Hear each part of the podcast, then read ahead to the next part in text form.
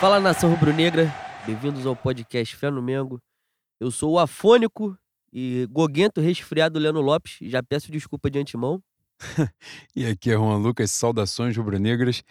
Para quem está chegando pela primeira vez e para quem está chegando pela milésima e já é assíduo conosco, esse é o podcast Fé no Mengo. Estamos disponíveis nos mais variados tocadores de podcast, Spotify, SoundCloud, Cashbox, Google Podcast, Deezer, nas mídias sociais, sigam os nossos perfis. No Instagram, arroba pod, fé no Mengo. No Twitter, arroba Mengo, fé.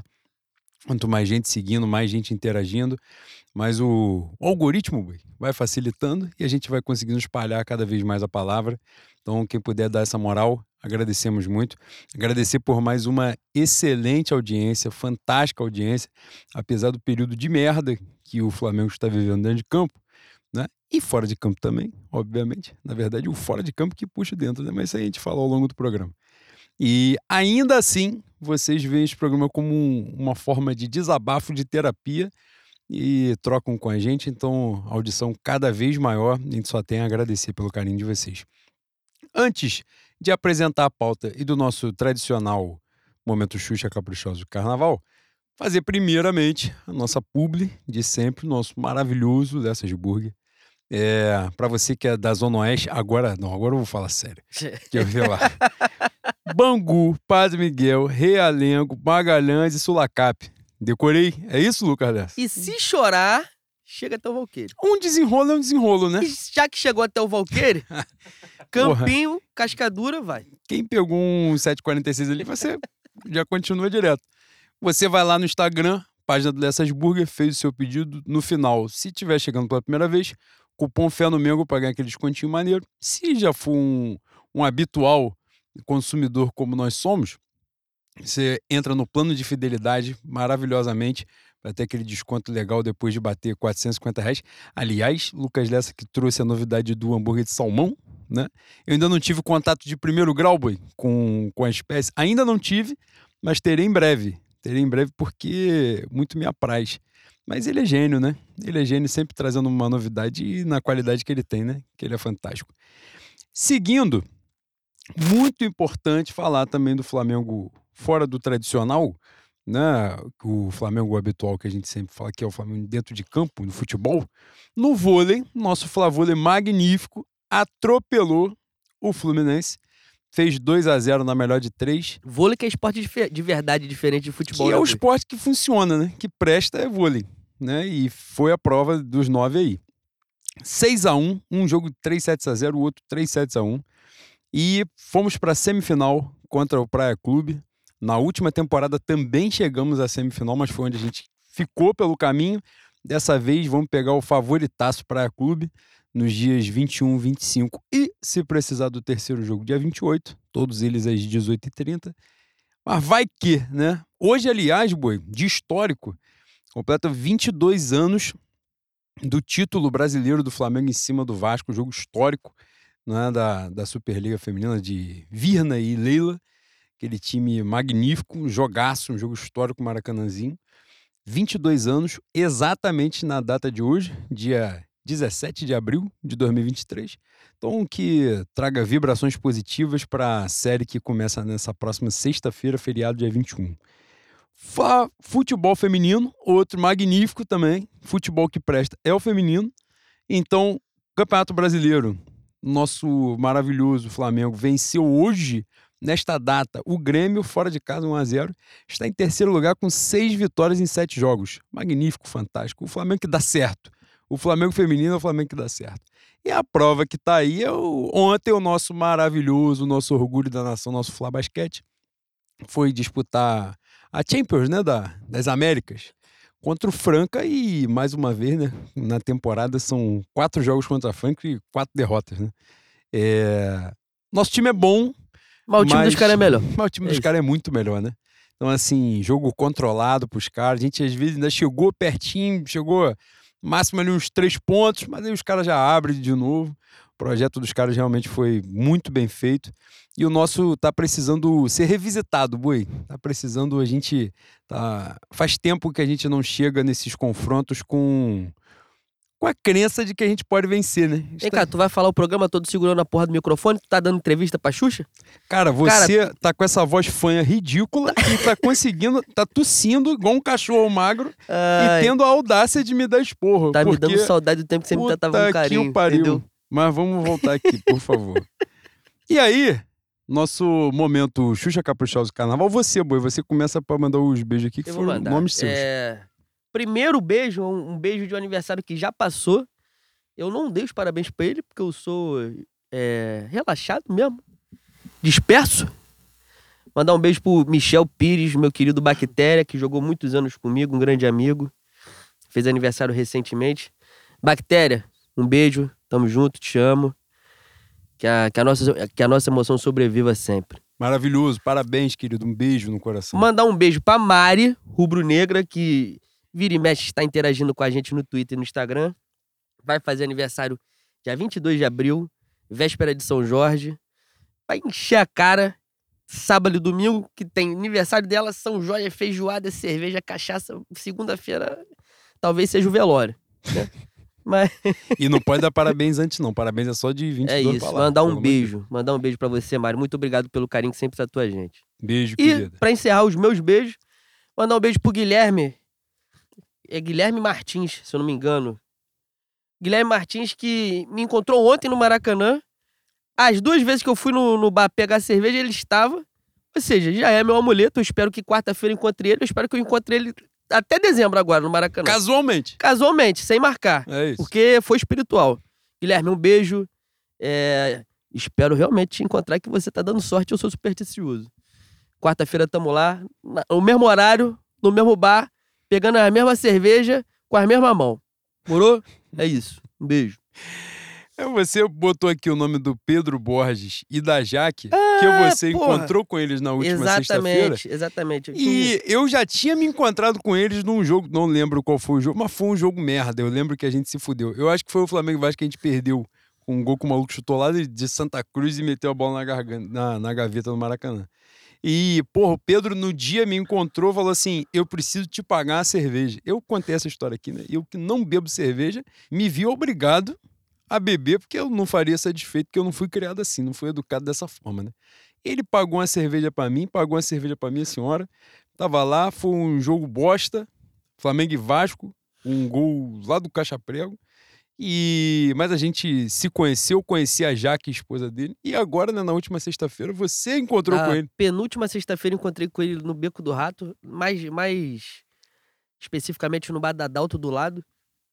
E eu já tinha encontrado o Pedro Borges na final Flamengo-Corinthians. Quando eu e o Reed a gente estava entrando, tentando acessar o Bellini, e começa a estourar uma porrada de bomba de gás de pimenta pra cima e pra baixo. Ele me, me para e fala assim: boi, fala boi, boi, está uma merda lá. Estão estourando a porrada de gás de pimenta. E aí, o, o drama que eu e Reed a gente passou, a gente passou muito menos por conta dele. Aliás, se eu não me engano, o Pedro tem um, um projeto social muito bacana que a gente vai, vai conhecer melhor, vai, vai estudar mais para apresentar aqui. Não apresentar a, a modo caralho como a gente faz, porque merece carinho. Pedro, um beijo para você, um beijo pra Jaque. Espero que a gente se encontre mais vezes no Maracanã, nas ruas, para viver o nosso samba, a nossa cerveja e o nosso Flamengo. É isso. E pra finalizar, mandar um beijo pro meu querido Alan, nosso que a gente chama de Delon, Manico! incrível, maravilhoso, aniversariante desta data. Um beijo, querido, pra você. Beijão, Delon. Saudade. Depois deste tempo todo, vamos apresentar a pauta deste programa. E esse programa, Boa, que foi estava sendo construído na base do ódio, não é? Com uma derrota Vai um mudar time, hoje? um time que não existia. A gente perdeu a Libertadores, inventaram um time e a gente conseguiu perder pra ele. Aí a gente falou assim: ah, mas aí não tem como também perder a final com 2 a 0 de vantagem. Aí o que a gente fez? Perdeu. Aí depois vai assim, mas pro Maringá também não dá. Aí deu também. Aí a gente falou, fudeu, né? No fundo do poço tinha uma pá. É, não, tá lá, né? Estão cavando, sem parar. A gente, porra, vai estrear no Campeonato Brasileiro. Aí a hora que a gente virou a energia, falou assim: agora a gente se fudeu mesmo. Já vai estrear puto, vai ser o único carioca que não vai ganhar na rodada, vai ser uma humilhação ridícula. Aí a gente vai e mete 3 a 0 e já tá ali na beirola, os, os tricolores já desesperados, porque nós, a Globo botou a gente na liderança do campeonato e eles tinham um cartão a menos. É isso, a gente gosta desse clima. E já mudou treinador, já aconteceu a porra toda, então temos muita coisa para falar. Vamos deixar a chegada do nosso já maravilhoso careca argentino um pouquinho para depois, a gente ir aquecendo a musculatura. Vamos começar pelo vexame histórico. Qual? São vários, né?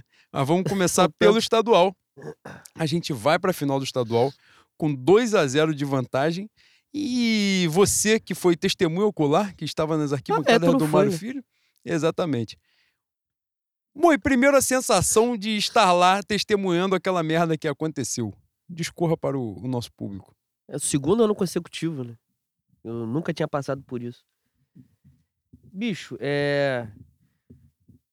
Foi o, foi o primeiro tempo mais absurdo que eu vi no Maracanã, mais assustador da minha história. Eu vou no Maracanã desde 99. Eu nunca vi um Flamengo passar 45 minutos desesperadamente, correndo atrás da bola e sem conseguir ficar com a bola um minuto. Um minuto.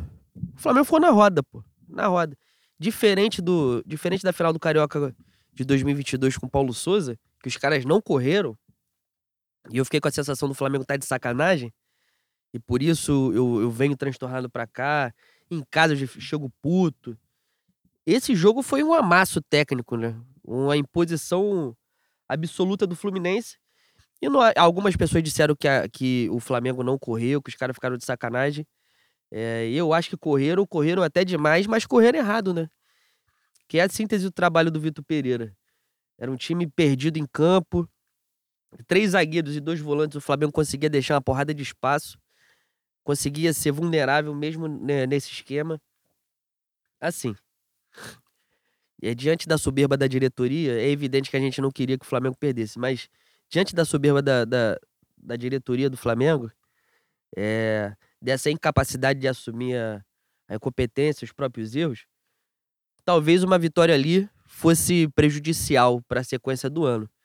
Porque a gente falou várias vezes aqui, eu principalmente, que achava que o trabalho do Vitor Pereira poderia dar certo em outro contexto, né? Sem tantas finais eh, à frente, no início do ano, com, com um pouco mais de tempo de trabalho, com um pouco mais de paciência.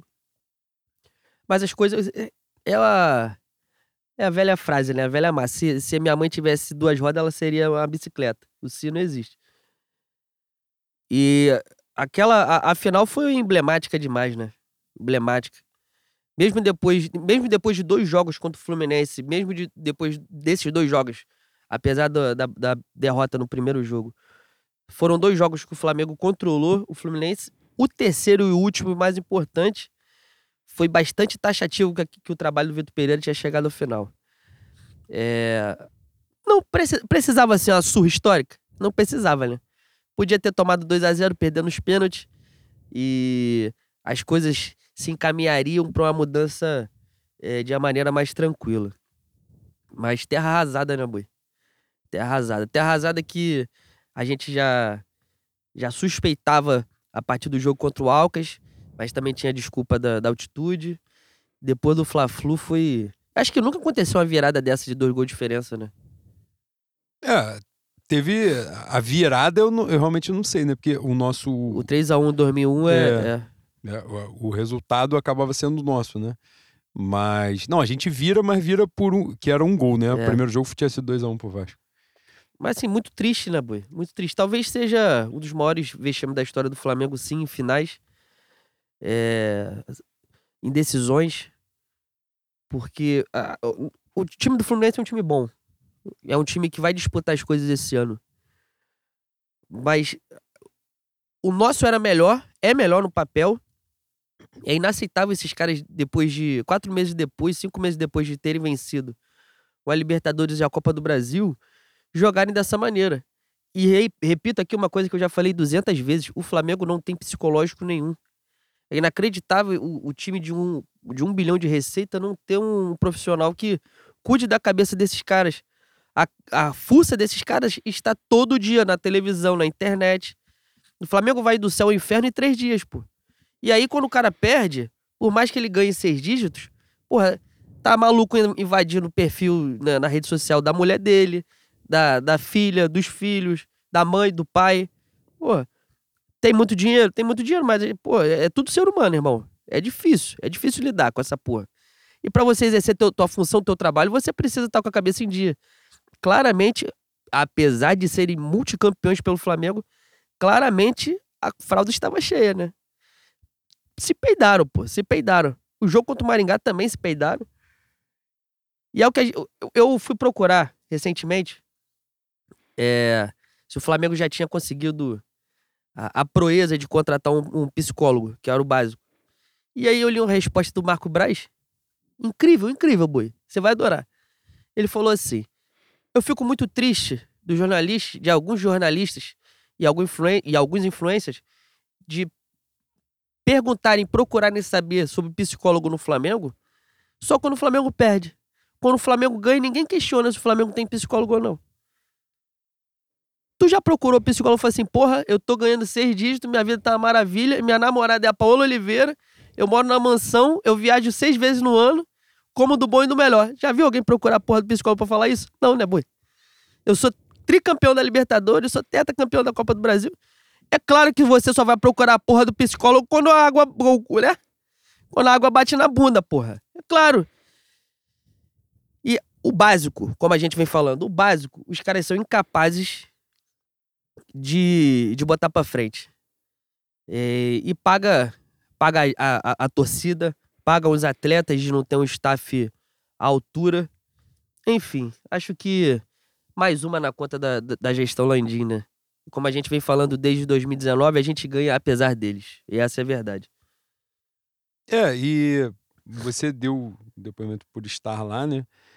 É, para você é também, não, não só para mim, como para muitos e muitos outros que nos ouvem e que não nos ouvem também, para toda a massa, a, a perda do estadual em si, né, ela não, não faria tanta diferença. Né, na, no ano do Flamengo, como a gente já abordou aqui em outras oportunidades, é, ganhar a Supercopa e não ganhar nada lá na frente é significaria nada. Ganhar o estadual e não ganhar nada lá na frente também não significaria porra nenhuma, não adiantaria de nada. Mas a forma como foi é muito emblemática, né? Porque, como você falou, poderia ter sido um 2 a 0 Fluminense, vai para os pênaltis, perde e tal. Provavelmente o Vitor Pereira seria demitido assim mesmo, né? Ou até, de repente, com o Flamengo sendo campeão com 1 a 0 Fluminense, num jogo, uma atuação horrível, né? Com o Flamengo sendo amassado. Acredito também que a chance era significativa de ele sair, né? No, no, no pré-jogo contra o, o Fluminense. É, isso já era muito falado, principalmente porque vinha da derrota contra o Alcas, né?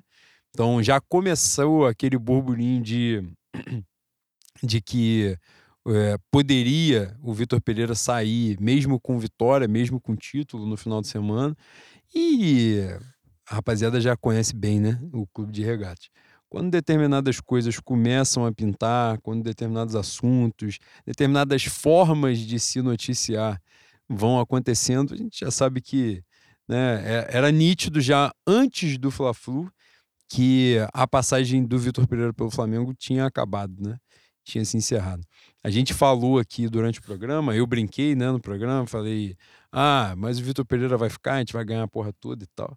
É, porque o torcedor cabe torcer, né? Mesmo que a gente veja e não acredite muito, não olhe e fale assim, caralho, não consigo ter esperança olhando para isso, mas é o que a gente quer, né, bicho? A gente não quer que fique trocando de treinador toda hora, não quer que, porra, é, jogador ídolo histórico nosso fique mal, tome ameaça de vai em estádio, nem apavoro. Pelo contrário, a gente quer que as coisas fluam, que deem certo. Apesar dos dirigentes, mas, como diria Ronaldo Angelini, nossa boa vaidade é ver o Flamengo vencer, né?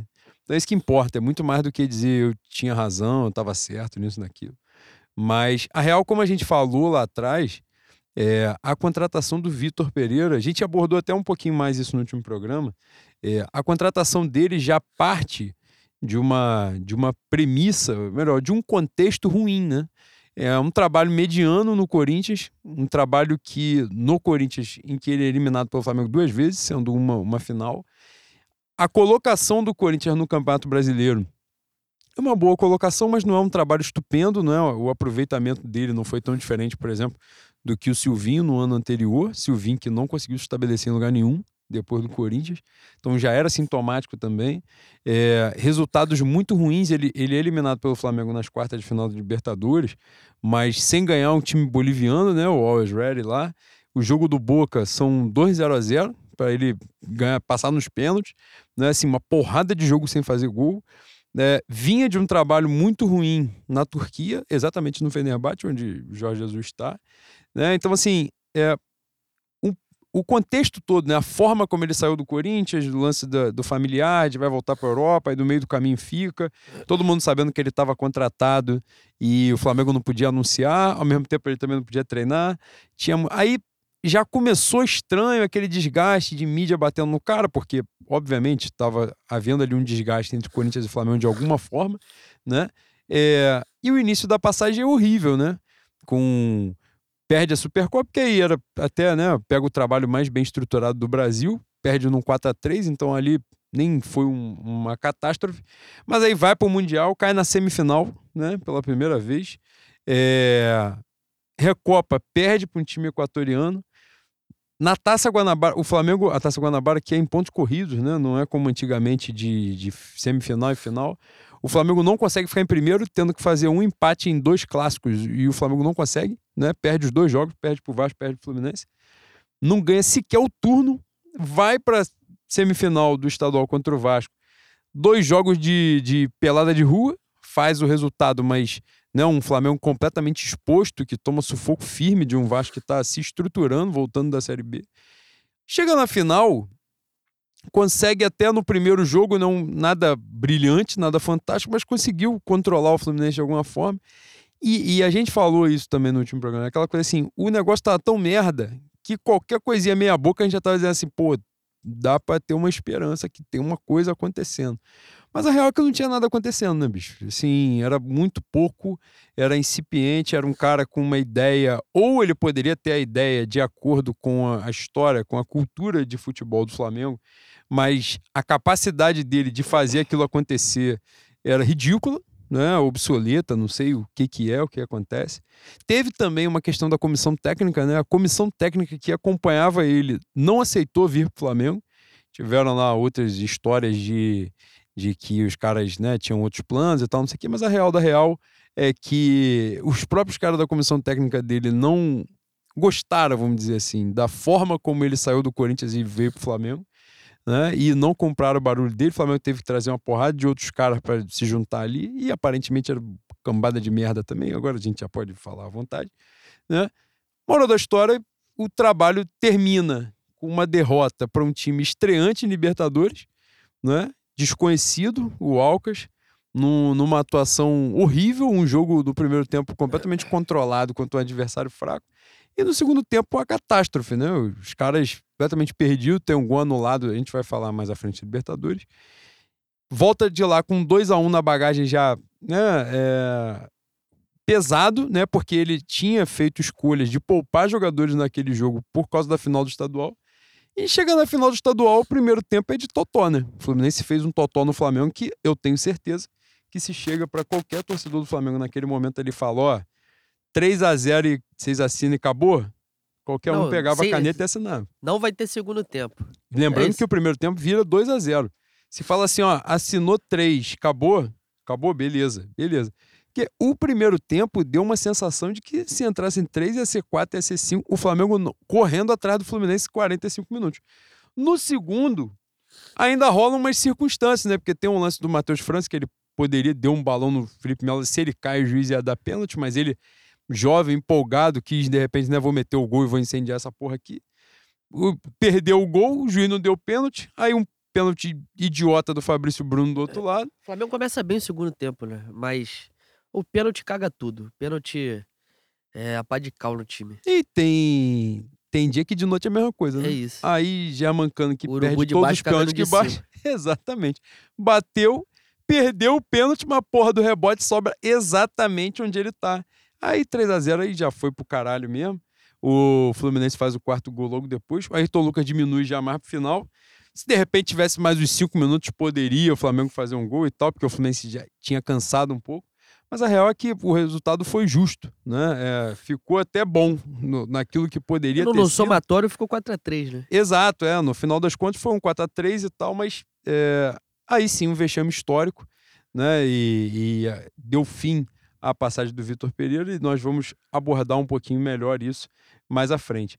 ele chega né, na, na, naquela semana, a gente aproveitar o embalo, a gente vai para o jogo da Libertadores, a estreia da Libertadores na altitude, lá no, no Equador, na altitude de Quito. É, vai pegar o Alcas, um time fraco, um time. Tinha sido até campeão equatoriano na última temporada, mas o time foi desmontado, né? E. Primeiro tempo completamente controlado. Assim, na verdade, a sensação, eu não sei se você compartilhou disso, é, partilhou dessa sensação de que o time nem sentiu tanto a, a altitude. Não no primeiro tempo, né? É, assim, um jogo controlado, o Matheus França faz um golaço, né? E tal, 1 a 0 Já achou que seria o bastante. E o segundo tempo caótico, né, Boi? Caótico. Segundo com... tempo de. Aparentemente o ar começou a ficar rarefeito mesmo, o cérebro de todo mundo virou gelatina, os caras pararam de pensar. No segundo gol, se eu não me engano, é que o cara dá no meio dos dois zagueiros, os dois param, ele passa. Pô, esse gol é de, de pelada, pô. Esse, gol esse de... é o gol anulado, né? Esse, esse é o anulado? Esse é o anulado. Mas o, o gol mesmo é parecido com isso aí, é uma pô, jogada à bunda. Cara, é, é. Assim, esse jogo, esse tipo de jogo da Libertadores é o tipo de jogo que eu até entendo tu dar essa vacilada, porque é uma condição totalmente é, excepcional, né? Mas mesmo assim, não tem condição de você dispersar 45 minutos. Pode passar 20 minutos finais ali, tu na merda, tentando sobreviver. Mas a verdade é que o segundo tempo, assim como foi o primeiro tempo lá do Fluminense, o 2x1 o 2 a 1 ficou pouco, pô. ficou barato. E, e mesmo nessas condições, algumas vezes que a gente conseguiu furar o bloqueio do meio-campo dos caras, a gente tinha condição de, de fazer alguma coisa, sair com empate. Mas a, a, a era Vitor Pereira era, era fadada ao caos mesmo, né, Bui? A, a derrota, o vexame, ao fracasso. Espero que, que a partir desse grande Flamengo de Mário Jorge, esse gênio, que o meu, meu São Paulo vai ter dificuldade de dar sequência de trabalho forte. Eu espero que tenha. 100% de aproveitamento no brasileiro. E com três gols. e seja, nenhum sofrido. E nenhum sofrido. Uma máquina. Espero que meu São Paulo ele tenha o culhão de pegar esse trabalho pós-ebó feito por Mário Jorge. Porque o Flamengo de Vitor Pereira, puta que pariu. Até quando parecia que ia, acabou no fundo, né, Boi? Não, é um negócio marcante, né, bicho? É uma. Foi um, foi um negócio, cara, assim. Ele conseguiu ser pior que o Paulo Souza, né? Ele conseguiu ser pior, é, ficou menos tempo, mas não teve, Boi, no trabalho do Vitor Pereira, um jogo, por exemplo, como o Paulo Souza teve a Supercopa contra o Atlético Mineiro, né? Que o Flamengo foi muito melhor do que o Atlético Mineiro. Era outro, inimigo das taças também, né? O Flamengo amassou o Atlético Mineiro, não conseguiu ganhar no tempo normal, foi para os peões, teve quatro chances de matar e ser campeão e perdeu as quatro, né? Mas jogou bem aquele jogo. No Campeonato Brasileiro, o Paulo Souza chega a começar, né? A diferença é que o, Vitor Pereira teve muitos campeonatos, né? Ele taças, na verdade, né? Supercopa, Recopa, Mundial, coisa que o Paulo Souza só teve a Supercopa, né? Então, assim, o Vitor Pereira perdeu todas e já começou desgastado pra cacete. O Paulo Souza só teve a Supercopa, perdeu, fala, ah, faz parte, estamos pegando aqui, aí sim, né, um trabalho sendo reconstruído, né? É, vindo de perder uma Libertadores e tal, de uma temporada sem ganhar porra nenhuma. Ia pegar o Atlético Mineiro, que tinha sido o time que ganhou, né, Campeonato Brasileiro e Copa do Brasil, mas depois no Campeonato Brasileiro ele tem, faz dois bons jogos no Maracanã, São Paulo e Palmeiras, né, no iníciozinho. Não ficou aquela coisa assim, de repente, né? Pode ser diferente e tal. O Vitor Pereira não teve nem essa porra, né? Não teve um jogo que o Flamengo de fato foi muito melhor que o adversário, se impôs de alguma maneira. Um jogo que o Flamengo tenha perdido gol pra cacete, não tenha conseguido. Não teve, não teve nada. Ele eu acho que eu já falei essa porra aqui. Pra mim é um, um absurdo do direito esportivo o cara fazer o que ele fez pra, por essa passagem pelo Flamengo e ele mesmo assim ganhar a porra da rescisão. Não tem uma justa causa, não tem uma cláusula que bote no cu dele que ele fez com a gente. Incrível! Incrível, meu direito. ele veio, fez essa putaria toda, botou uma porrada de vexame na nossa conta e ele vai embolsar 15 milhões de reais. Que saudade do meu avô, boi. Puta que pariu. Queria ver com o meu avô com aquele disfarce dele de bigode, que foi pego no avião, conversando com o Vitor Pereira, assim, vamos negociar essa, essa rescisão aqui. Esses termos aqui, não, não me parecem corretos. Parece pro senhor? Nossa linha lá dentro da mocidade, boi, lá na Vintém. Ai, Sobe cara. aquela escadinha ali. Cara, angustiante, né? Foi, foi um negócio assustador mesmo. Mas é aquilo também, né, bicho? Também vamos falar, né? Ninguém botou arma na cabeça do maluco pra assinar uma porra Não, de um é contrato verdade, merda verdade. desse, né? Então, na verdade, a bronca dessa parada é assim: e quem foi responsável por esse contrato merda? Como é que vai pagar, né? Isso. Não vai pagar. Né? Pelo contrário, a pessoa está lá, todos estão lá no mesmo Tu lugar. fazer contrato que a tua bunda não tá na, na, na reta é fantástico É, também. né? né? Então, assim, é um negócio. Aí não teve fio de baba-ovo, de conselhinho, para justificar o grande trabalho, trabalho magnífico, que faz a gente arrecadar muito mais do que os outros times e ter um, um resultado parecido com os outros times. Porque a real da real, a gente já falou 300 vezes, se o Flamengo tivesse um projeto esportivo consolidado, bem feito, bem trabalhado, era para passar o carro em todo mundo. Né? Claro que vão ter bons adversários, não é desrespeito ao adversário, não. É porque a gente arrecada muito mais do que os outros, nossa torcida é muito maior, tudo que a gente tem repercute mais. A capacidade de, de arrumar patrocínio é maior também, né? O nosso time já é melhor, o nosso elenco já é melhor do que os outros, ou seja, ninguém começa do zero para fazer isso agora. Né? Hoje a gente já está consolidado, então a gente poderia muito bem é, abrir essa vantagem. A gente só não abre, só não abre a vantagem exatamente por aquilo que a gente cansa de dizer. É campeão apesar deles e não por causa deles. E nesse caso, Boi, o cara vai e faz um contrato absurdo desse, de uma, um, como eu tinha falado, vem de um trabalho ruim na Turquia, um trabalho mediano no Corinthians, nada além de mediano, absolutamente nada além disso. E o cara faz um contrato de 4 milhões de euros, repete o, o último contrato de Jorge Jesus no Flamengo, e como multa rescisória é o o restante do contrato. Ou seja, se o cara cair em janeiro ou cair em outubro, ele vai receber a mesma merda do Flamengo. Inadmissível, né? Inadmissível uma parada dessa. E foi uma, foi uma parada tão absurda que o cara não queria ficar no O Brasil, que ele queria ir pra você? Europa e ele ficou. O advogado que leu essa porra desse contrato foi você? Só se eu fosse o advogado dele. Porra. Entendeu? Que foi um negócio tão surreal que ele falou assim: pô, não tem como negar uma merda dessa. Porque se eu fizer um trabalho horroroso, ridículo, eu vou ganhar a mesma coisa se eu fizer um trabalho muito bom. Então, caralho, quem é que não quer uma parada dessa, né? Pô, pelo amor de Deus, né? Então, nessa situação, bicho, é impossível. Não é impossível, né? Infelizmente é bastante provável. Que as pessoas responsáveis por essa contratação, por mais esse absurdo, o Flamengo chegar a quase 40 milhões de reais só em multa de treinador, em multa de treinador. 40 milhões de reais. Tem time que não tem esse orçamento para contratar. O Flamengo pagou 40 milhões de reais em três anos só de rescisão.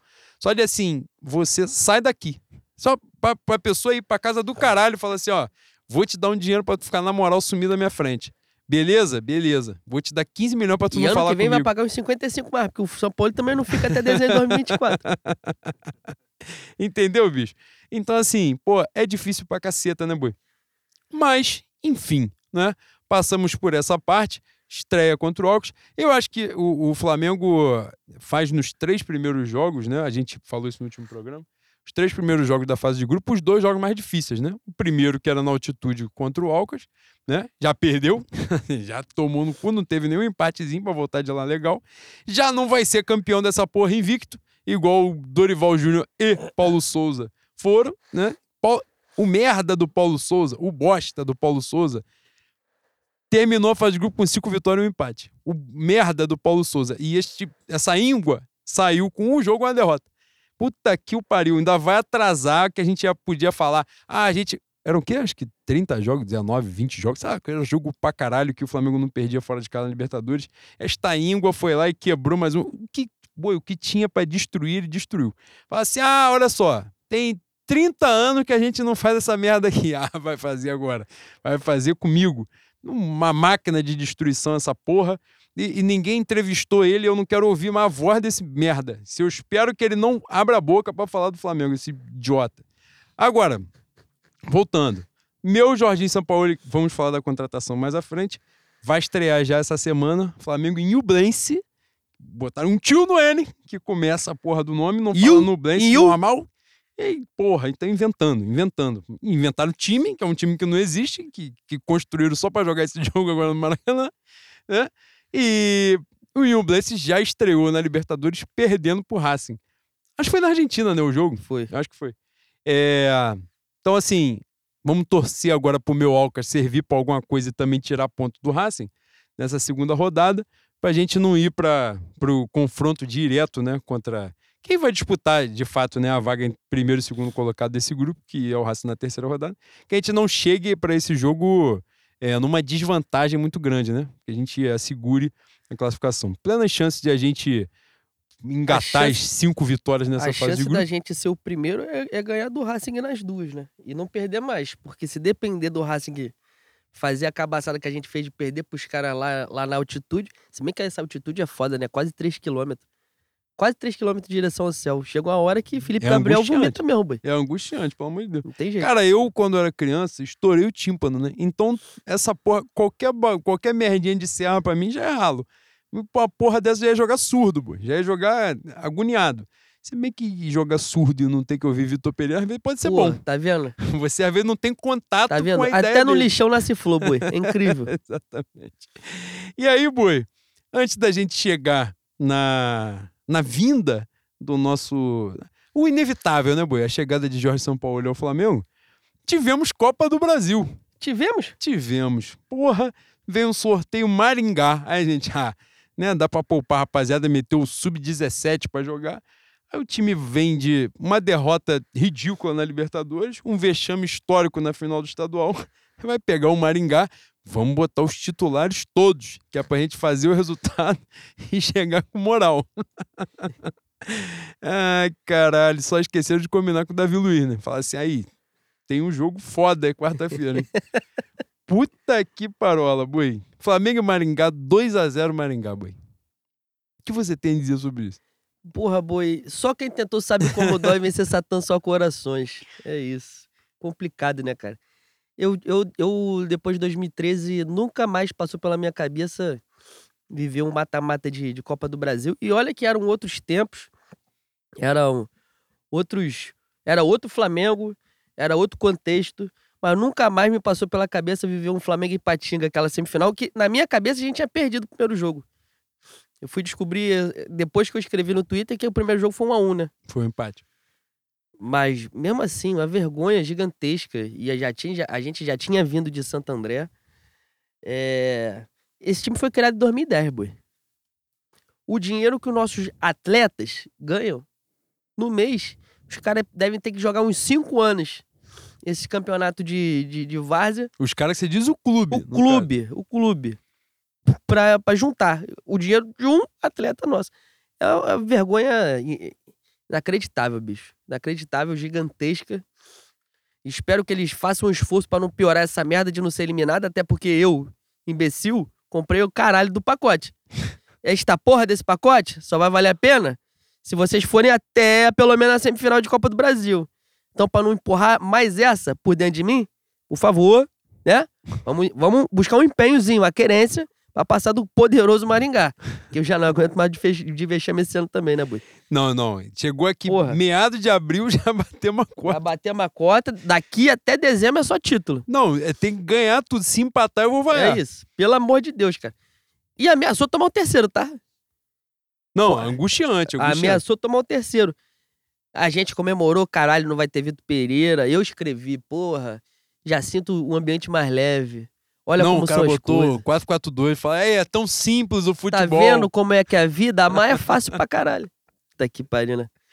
Ai, boi. Não tem mais bobo no futebol, boi. Cara, Essa é a verdade. O primeiro gol do Maringá, sem sacanagem. O- um ser humano com a barra de ferro na mão, ele pode cometer loucura. É. Ele pode, ele pode. o que a minha dupla, goleiro nota 6 e zagueiro calveludo, fez, né? A minha dupla fez naquele gol, é sacanagem, boi, é sacanagem. O Santos, eu. Cara, eu, eu tento muito, sabe? Eu tenho um respeito por ele. Acho que ele foi muito importante na, na temporada passada. Foi um dos principais reforços, né? Um dos responsáveis por a gente ter chegado ali, pela tranquilidade que ele passou do sistema defensivo. Mas é angustiante, boi. É angustiante. Para cada jogo nota 8 que ele faz, É a calma que só o desespero traz, né, Puta que o pariu. Cara, pra ele ser um dos melhores goleiros do futebol nacional, é um momento que o futebol nacional está precisando de uma Ele revisão. tem que ser repensado. Exatamente. Cara, ele dá essas cabaçadas com uma frequência angustiante, pô. Angustiante. A justiça seja feita. Os nossos amigos paranaenses, amigos de Wakanda, avisaram que, ó, não é bem assim que vocês acham, não, tá? As coisas não são tão belas assim, não. Pô, eu tenho uma A gente- visão Só que a gente tava numa merda tão grande que, que deu ele- certo. que deu certo, ele foi a melhor contratação de 2022. pra você ver o buraco que a gente tava. É, eu acho, cara. Eu acho um bom goleiro, mas assim, um goleiro excepcional, que é aquilo que em tese a gente busca, né? Não tem uma irregularidade tão grande como ele tem. excepcional, excepcional só tem um, que é o Everton. né? Exatamente. Então, assim, cara, são umas cabaçadas muito bobas, assim, um negócio, porra, estúpido. E ele, é, parece que ele se desconcentra do jogo. Parece que é aquela coisa de ele não ser um cara vibrante. Eu nem ligo muito pra essa porra, não. Mas parece que isso nele é, não é uma situação de concentração, né? Que demande a concentração. Tipo, ele não fala porque ele tá focado pra caralho no jogo. Às vezes ele, ele pode ser um pouco até blasé, assim, de ah, foda-se. E, e é o que tem acontecido, assim, com, com alguma frequência. Essa temporada, ele até teve há pouco tempo, acho que foi Flamengo e Vasco. Ele, ele conseguiu fazer duas boas atuações, mas mesmo assim, não, fez uma boa atuação que foi do segundo jogo. Do primeiro, ele tomou um gol do meio campo, pô. Um bagulho ridículo, uma, uma bola patética, e ele ia conseguir tomar um gol do meio campo. Então, assim, eu não sei o que está acontecendo nesse início de temporada. No último programa, não sei se foi no último, se foi no penúltimo, foda-se, mas foi um desses. Eu bati nessa tecla porque eu acho muito importante, de fato. O professor Paulo Souza, que era o pior treinador da história do Flamengo até Vitor Pereira, e que não foi, não será o pior treinador da história do Flamengo, porque depende de quem vai estar no primeiro semestre do ano que vem. Que é um projeto, um projeto de destruição. Todo ano eles vão trazer alguém que vai fazer pior do que o anterior. Né? Mas eu tô brincando porque meu Jorginho São Paulo agora é cinco anos de Flamengo direto. Vai sim. É, Paulo Souza ensinou que não existe jogador irrecuperável, existe um treinador merda. Então você tem que esperar um profissional Porra, chegar, né, ser empregado, assinar lá o contrato de trabalho para poder criticar o jogador. Não, tô brincando, não é, não é necessariamente assim, mas de fato isso aconteceu, né? Dorival, por exemplo, chegou ao Flamengo, recuperou uma série de jogadores. Jorge Jesus com o Abel já tinha sido isso. Ceni recuperou a moral de alguns, até um estúpido do Renato Gaúcho conseguiu fazer isso, né? E o Vitor Pereira agora condicionou né, ótimos, excelentes jogadores, que a gente sabe que são excelentes jogadores, a um momento ridículo, né? Que você diz assim, pô, não é possível. Aí o cara começa a questionar todo mundo, todo mundo é horrível, ninguém serve pra nada, todo mundo lento, todo mundo devagar, todo mundo perdido, correndo errado. Se tá todo mundo errado, né? Não tem como a culpa ser só do jogador. Eu acho que a grande expectativa sobre o São Paulo é exatamente isso.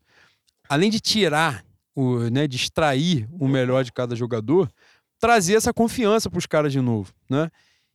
O que a gente sente em vários jogadores ali, inclusive o Santos, é que rola uma falta de confiança muito grande. E, inclusive, isso está, na minha visão, é, consumindo ou alcançando jogadores muito importantes do Flamengo, né? Jogadores que, em tese, a gente viria assim, ah, os caras já ganharam a porra toda, os caras não vão se abalar com isso, com um momentozinho merda e tal. Mas tá abalando, seriamente. Né? Ontem, por exemplo, no Maracanã, Flamengo-Curitiba, o Flamengo tava ganhando por 1 a 0 Por três vezes ameaçaram vaiar o Gerson. E já tinham vaiado antes. Já tinham vaiado em outros jogos. Né? Então, assim, é, os jogadores estão completamente sem confiança mesmo. Tentam um pouco, não arriscam, né? não conseguem se, se movimentar legal. E no goleiro isso é fatal, né? O goleiro sem confiança fudeu, né, boy? Não tem jeito, né? Ele é o único que pode meter a mão na bola, ele é o único que pode sair do gol, né, de uma determinada forma. E no jogo no Maringá isso ficou evidente, né? A falta de confiança dele, que não saiu numa bola patética, que era a bola toda dele. E o cara que vai cabecear a bola para fora, a bola não vai entrar, entra o Davi Luiz igual um estúpido, botando a bola para dentro do gol, né? E ontem, para surpresa de absolutamente ninguém, Davi Luiz não jogou e a zaga do Flamengo foi muito melhor, né? Tem, tem coisa no futebol também que não tem um grande mistério, né, Boi? 2 mais 2 continua sendo 4. É, exatamente. Mas eu acredito que o Flamengo vai reverter esse resultado, torço, espero. Também, se não reverter, tem que tomar pavoro mesmo, pelo amor de Deus, ser eliminado pelo Maringá, que está na Série D do Campeonato Brasileiro, D de dado. Não tem como, é impossível, pelo amor de Deus. Né? Acho que a gente vai conseguir reverter. Uma sequência boa de jogos nesse início de, de trabalho do São Paulo, né? Para que ele não vai ter muito tempo de treinar, que agora é tudo meio de semana, final de semana diretão. Mas os jogos não são tão complexos. Em que sentido? Claro, na fase merda que o Flamengo tá, todo jogo é Copa do Mundo. Né? Mas acho que ele vai ter essa oportunidade de ir ganhando confiança, de fazer os resultados, de ganhar confiança e tal, e de reverter esse resultado contra o Maringá. E aí, Boi, a gente, para falar, não é, é, do, da chegada de São Paulo, Vitor Pereira cai logo depois do, do vexame histórico contra o Fluminense na final do estadual. É demitido lá logo na segunda-feira. Fica aquele, aquela, aquela agonia né, de volta de Jorge Jesus. É, pela primeira vez, a gente já no final de semana sabia que ele ia cair, né, era evidente. Ele, pô, ainda botaram esse, esse merda pra dar coletiva, boi. Ele apareceu depois de tomar 4 a 1 na final com a camisa do Flamengo, funcionário do clube. Mas aí é tortura também, né? Você ligar a porra da televisão, procurar saber depois o que, que ele falou na coletiva. E... Não é entretenimento, boi. Até, ah, tem é limite também, né, boi? Tem limite. O jornalista, ele trabalhar com aquela porra ali, ele é obrigado. Embora seja um ambiente insalubre, né? Você procurar é tortura, é autotortura, é masoquismo. Tá é. doido? E ficou pela primeira vez, né? É que o público queria que a gente chegasse, né, Boi? Essa é a temática. Pela primeira vez, a possibilidade mais concreta da volta de Jorge Jesus, muito embora, né? A gente já tivesse falado aqui em, em algumas oportunidades, né? Já no último programa também, é, que era difícil, né? Ele sair do, do, do Fenerbahçe nesse final de temporada. Parece que era o plano A, negociaram. Aí aquela coisa de sempre, né? Vaza um áudio, vaza um negócio, aquela porra. Malandro, grande, o, o museu malandro, de grande novidade, né, Boi? Malandro toda a vida esse velho, pilantra. E aí, ficou naquela, pô, será? De repente, Boi, dá para esperar. 30 dias. Sequenciazinha de jogo mais ou menos. Dá pro meu Mário Jorge, né? Fazer o trabalho. Aí o Flamengo perdeu o Maringá na Copa do Brasil, irmão. Os caras iam contratar até Celso Ruth. e aí, meu argentino estava agoniado, estava frito para ser. Ele estava igual o pessoal do BBB, do lado do Big Fone, boi, esperando tocar. Colado, colado. Aí, buscou contato. Se o telefone fosse no orelhão, tivesse chovendo, ele fazia a barraca. buscou contato tal qual. Foi buscar jogo igual o Ilharão em 2019, saída de jogo. Ia lá no meio do zagueiro pegar a bola. E o São Paulo estava ali na espreita, né? recusou um, uma proposta do. É o time do Scarpa, né? Ah, recusou sim, boi. Eu acredito que a proposta era pra próxima temporada, né? Não era pra. E a próxima temporada, porque esse time vai de ralo, né? É de base, então a proposta era pra. Meu Scarpa, meu Scarpa vai realizar o sonho de jogar a segunda divisão do inglesão. vai conhecer a Europa. E. O cara tava agoniado, né, Boi? Aí vamos por partes, né? Antes da gente falar do nosso novo treinador, este futuro campeão de absolutamente tudo, essa negociação, mais essa situação entre Flamengo e Jorge Jesus, como você viu tudo isso? Quais eram as suas expectativas e a sua avaliação daquilo que rolou? Porra, minha expectativa. Eu tentei me enganar, né, boi? Ah, tantas vezes eu fiz isso durante a minha vida. pra mim é fácil. Só que, porra, boi, é, é, o mesmo papo de Flamengo fazer o próprio estádio. E tem outra, tem outra igualzinha nessa aí. Eu não, não vou lembrar porque, né? Mas, é, cara, eu já falei aqui algumas vezes. A gente quer muito porque a gente viveu uma coisa que provavelmente nunca mais viveremos, né? Até porque o contexto de 2019 era um contexto que a gente não, não, não tinha tido contato ainda com o final Libertadores. Era um sonho distante de várias gerações. E ganha o brasileiro no dia seguinte. Então, uma montanha russa de emoções absurdamente gigantesca que não tem como você não amar esse velho ah, por toda a eternidade, né? Agora, olhando pelo lado dele, pilantra que ele é, e ele faz questão de sempre manter a amarra sentimental ali para que nunca esqueça, nunca vai esquecer mesmo, naturalmente, mas ele faz questão de, de ser covarde, né? De responder, de flertar contigo, ele é safado, boi. Ele é safado. É canalha, boi. Ele é canalha, ele é bandido. Mas para ele, boi, é uma imbecilidade gigantesca voltar, sabe? Eu vi algumas, algumas coisas hoje falando que ele quer muito voltar pro futebol brasileiro, seja pra seleção ou seja para outro clube. Assim, ele gosta de dinheiro? Ele gosta. Quem não gosta também, né? Mas tem gente que gosta mais do que os outros. E ele parece. Tem gente que só gosta disso. E tem gente que só gosta disso. Ele parece ser até um desses que gosta mais do que os outros. Mas será que ele ia, ameaçar a idolatria que ele tem aqui indo pro outro clube? Eu já acho que ele não volta nem pro Flamengo, pô. Pra não arranhar a imagem dele de 2019. É, como eu falei, eu tentei. Tentei me iludir, tentei acreditar. Mas a real é que sempre foi muito difícil, né? Por conta da tragédia na Turquia, o calendário de lá se estendeu, tem jogos a cumprir, se não me engano, até junho. E ele, ele tem chance de título, ele não vai largar. Ele não queria assinar um pré-contrato. Ele não queria porra nenhuma, ele queria flertar contigo, massagear o ego dele. E depois de quarta-feira, como você muito bem disse, né? As coisas ficaram bastante transparentes, que não dava pra esperar nem até. Porra, não dava pra esperar meio-dia de quinta-feira.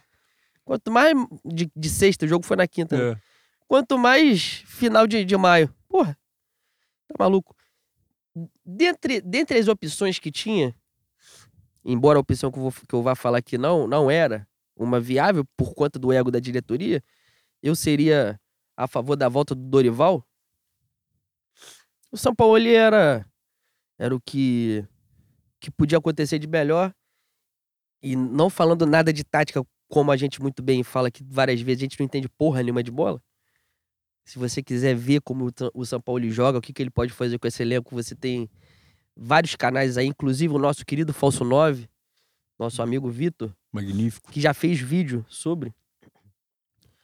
Mas o que mais anima a vida do Sampaoli é o, é o tesão que ele sempre demonstrou de estar aqui, né? E pela vida pessoal dele, ele já fez várias movimentações desde 2021, 2022, para trazer a vida dele para cá. Se não me engano, ele tem um, um imóvel na Barra. Ele toda hora tá em, em Búzios, como. Aliás, aquela porra vai virar colônia argentina em algum Já momento. vai virar? Não, já é. Já é, né? Pois é. Então, eu- o- só dele ter um tesão de estar aqui, eu já acho fantástico.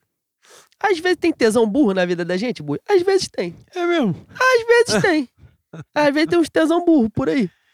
Mas, assim, a- a- as porradas que estão dando nele, de, de ser um técnico com poucos títulos, de ser um técnico sem, sem muitas vitórias.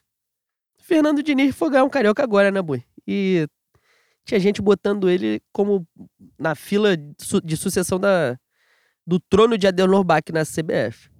Então, as réguas são diferentes e você usa as usa quando quer, né? A gente cair nessa balela aí de que o, o São Paulo nunca ganhou porra nenhuma, acho que não é válido. As críticas que pra mim são construtivas e podem ser levadas a sério, é- acho que falam que ele, ele pensa um futebol parecido com o Vitor Pereira em, em esquema tático, não em, em execução e dinâmica, mas a questão dos três zagueiros, por exemplo, que o Nego falou tanto, em algum momento ele pode usar. Isso são discussões. Agora, falar que, porra, ele não ganhou nada. Se não ganhou nada, vai ganhar aqui, irmão. Aqui, aqui foi quando o nosso. Quem foi que ganhou aqui a primeira vez mesmo? Esqueci. O Dorival Júnior não o Dorival tinha... Júnior. Exatamente. Tinha Não, vencido a Copa do Brasil com o Neymar e Ganso só, né? Então, e aí ele volta a ganhar. Isso foi em 2010. Não tinha outro nome. Em 2022 ele ganha, não é? A Copa do Brasil de novo e ganha a Libertadores, que é o título ah, mais lembrei. da... Lembrei quem era. o- É um verme, eu não vou falar o nome dele, não. É o do Chororô, que todos vocês sabem, é o, o estuprador.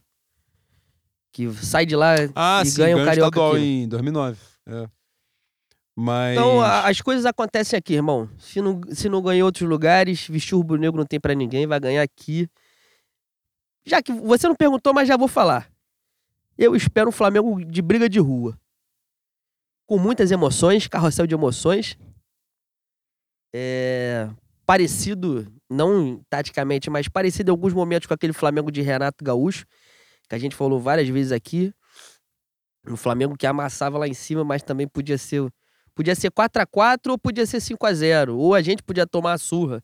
Nunca seria um jogo modorrento. Eu acho que é isso que ele vai fazer aqui. E pelo menos é, a gente vai, vai conseguir exercer um futebol ofensivo, né, Boi? Que tá na, na característica do Flamengo, de ter a bola, de pressionar o adversário. Ao menos isso. já que a gente saiu de, do melhor futebol da América, do, da maior campanha da história, para ter é, pequenos prazeres, né? Que ao menos a gente volte para nossa essência, para a filosofia que sempre norteou o futebol do Flamengo, que é massacrar o adversário com a bola, pressionar. É totalmente oposto ao que o Vitor Pereira fez aqui. É, sobre, sobre Jorge Jesus, é, para a gente botar essa pá de cal no assunto, né? Que são novos tempos nesse, nesse nosso clube de regatas. Jorge Jesus, isso que você falou é fundamental, né? A coisa de manter acesa a chama, né? De, de quem realmente tem essa devoção por ele, que é a torcida.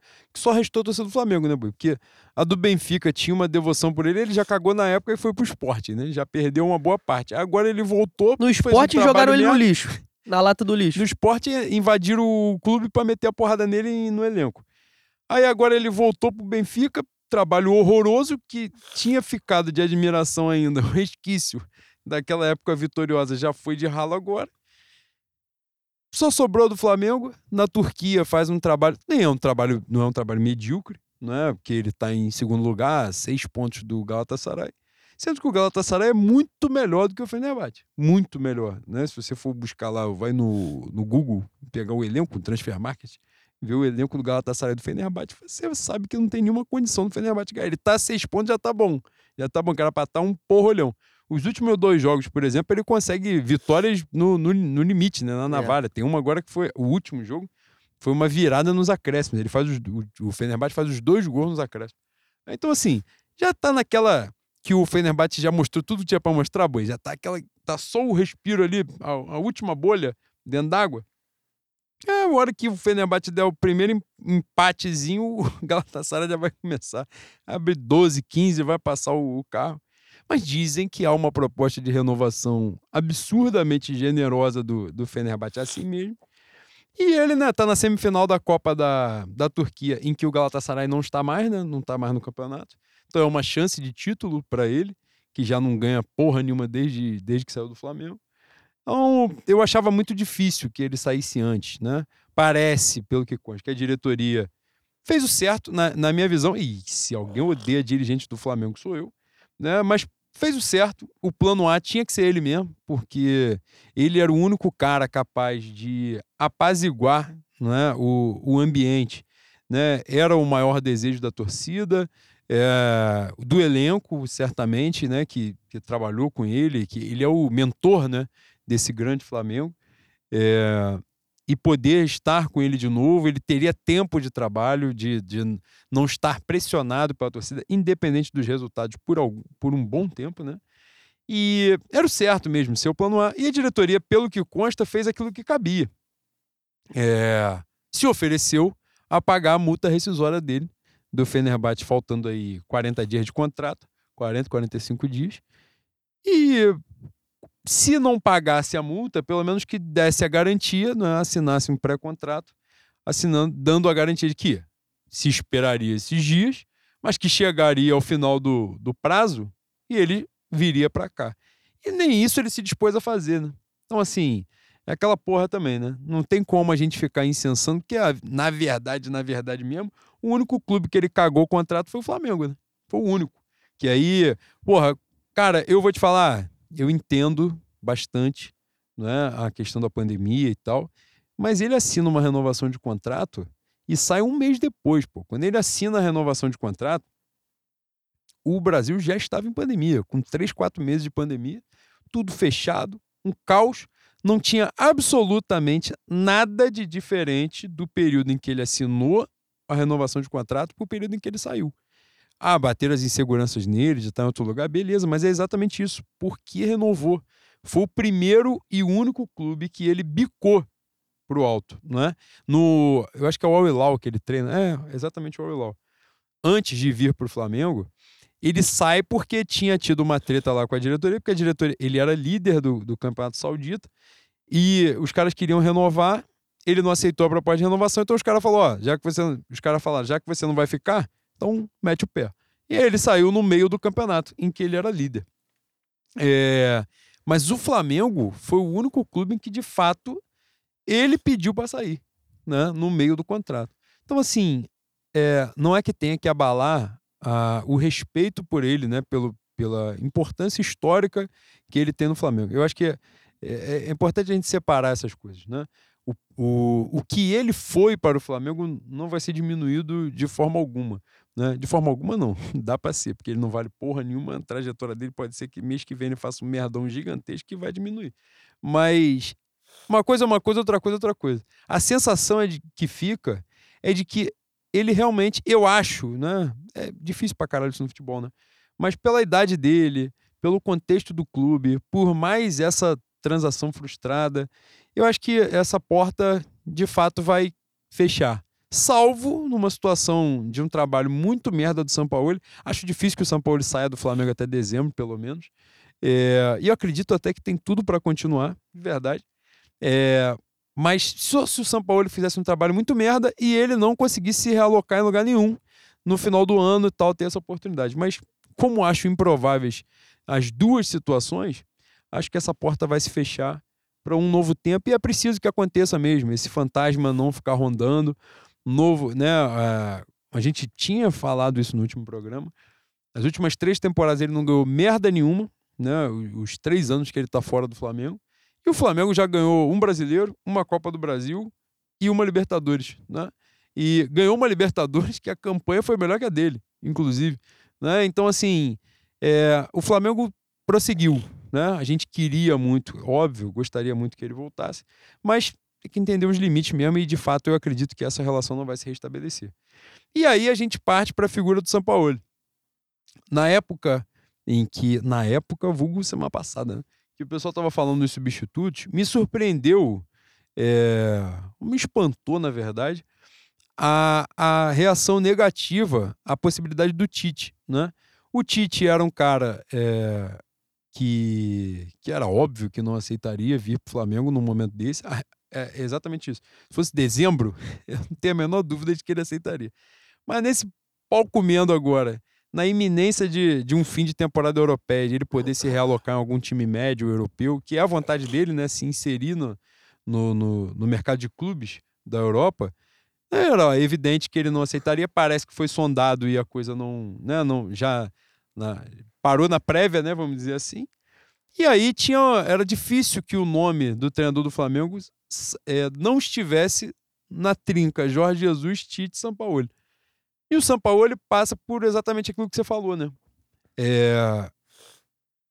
O projeto de vida dele né? me surpreende, boi. Hoje, hoje aconteceu de novo. O Rizek, na hora, foi um momento que eu consegui ver assim. É... O Rizek foi chamar a coletiva e eu estava vendo pelo um, um link assim, e aí ele fala. Antes do São Paulo começar a falar, ele, ele diz assim: vocês não sabem o quanto esse cara quis estar aí. E chama atenção que todos os profissionais de imprensa, né, minimamente respeitados né, de, de informação, vamos dizer assim, batem nessa tecla de uma forma assim, né, é exatamente isso, de, de forma unânime. Né? Os, os, jornalistas, os setoristas, quem trabalha com futebol, né, que bem relacionado ali, bate nessa tecla de forma unânime. O Sampaoli, há anos, tem um projeto de vida de ser treinador do Flamengo. E começou a construir isso, né? Ele tem imóvel em Búzios, disseram semana passada é, que ele tem um comprou um terreno gigantesco em que ele está construindo casas na Barra da Tijuca.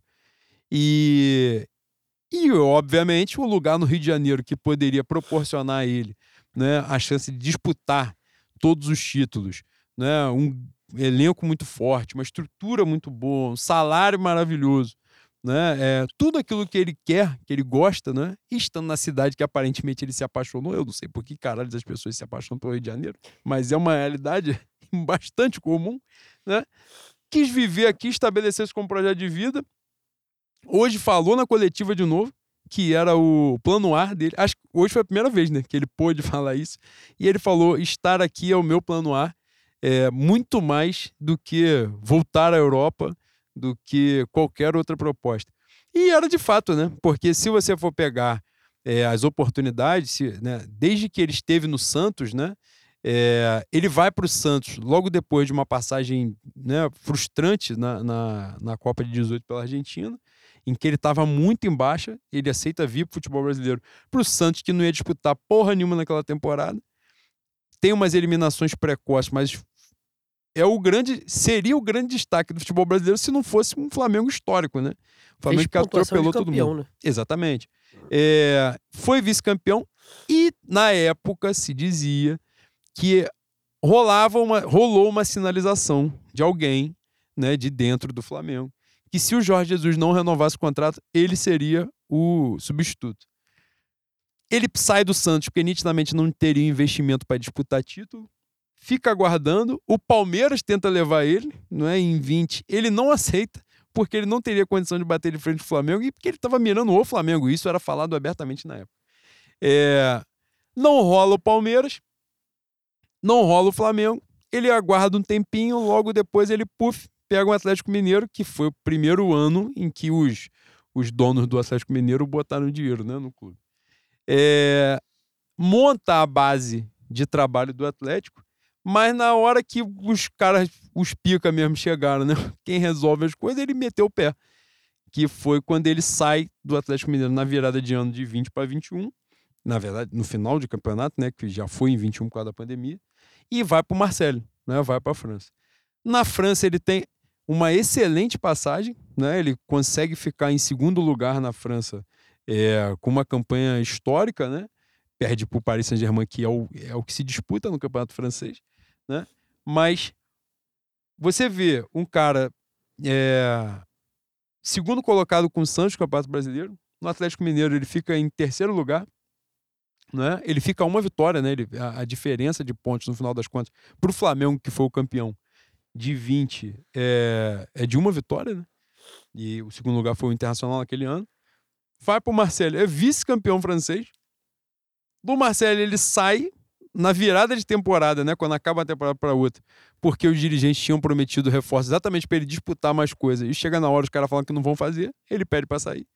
E, aliás, é importante bater nessa tecla que essa dignidade aí ele tem. Se chegar na virada do ano e vagabundo prometer um bagulho e falar, ó, não vai rolar aquilo que a gente prometeu, não. Ele pega os panos de bunda dele e mete o pé e foda-se. E, e, isso, coisa que Vitor Pereira ia ficar roendo o urso até a hora de, de ser bicado, isso aí ele não vai fazer, não. Vai pro Sevilha depois, é, e mesmo com um trabalho ruim no Sevilha, ruim em que sentido, né? Ele não consegue, ele pega o Sevilha, acho que a um ponto da zona de abaixamento e entrega dois, né? Não conseguiu fazer tanta coisa no Campeonato Espanhol. Mas chega nas quartas de final da Liga Europa, eliminando Jesus. Eliminando Jorge Jesus. Então assim, se você for pegar, isso a gente tá falando do, desde que ele pegou o Santos para cá, né?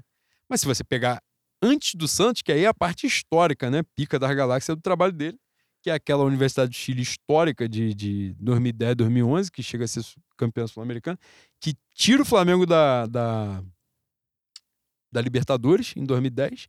E em 2011 dá o, o, o totó mais feio que eu vi o Flamengo tomar, né? Não estava em loco, graças a Deus, não testemunhei aquela merda. Um 4 a 0 no Engenhão que poderia ter sido 7, 8 tranquilamente, né? Vai para a seleção chilena, consegue ser campeão da Copa América faz uma Copa do Mundo digna, né? Ele elimina na fase de grupo, ele, ele tá no grupo da Espanha, se não estiver enganado, a Espanha cai na fase de grupo. Pega o Brasil no detalhe, né? Que, é o tal ganha. chute do, do Pinilha lá. Poderia ter eliminado o Brasil dentro de casa na Copa de 2014.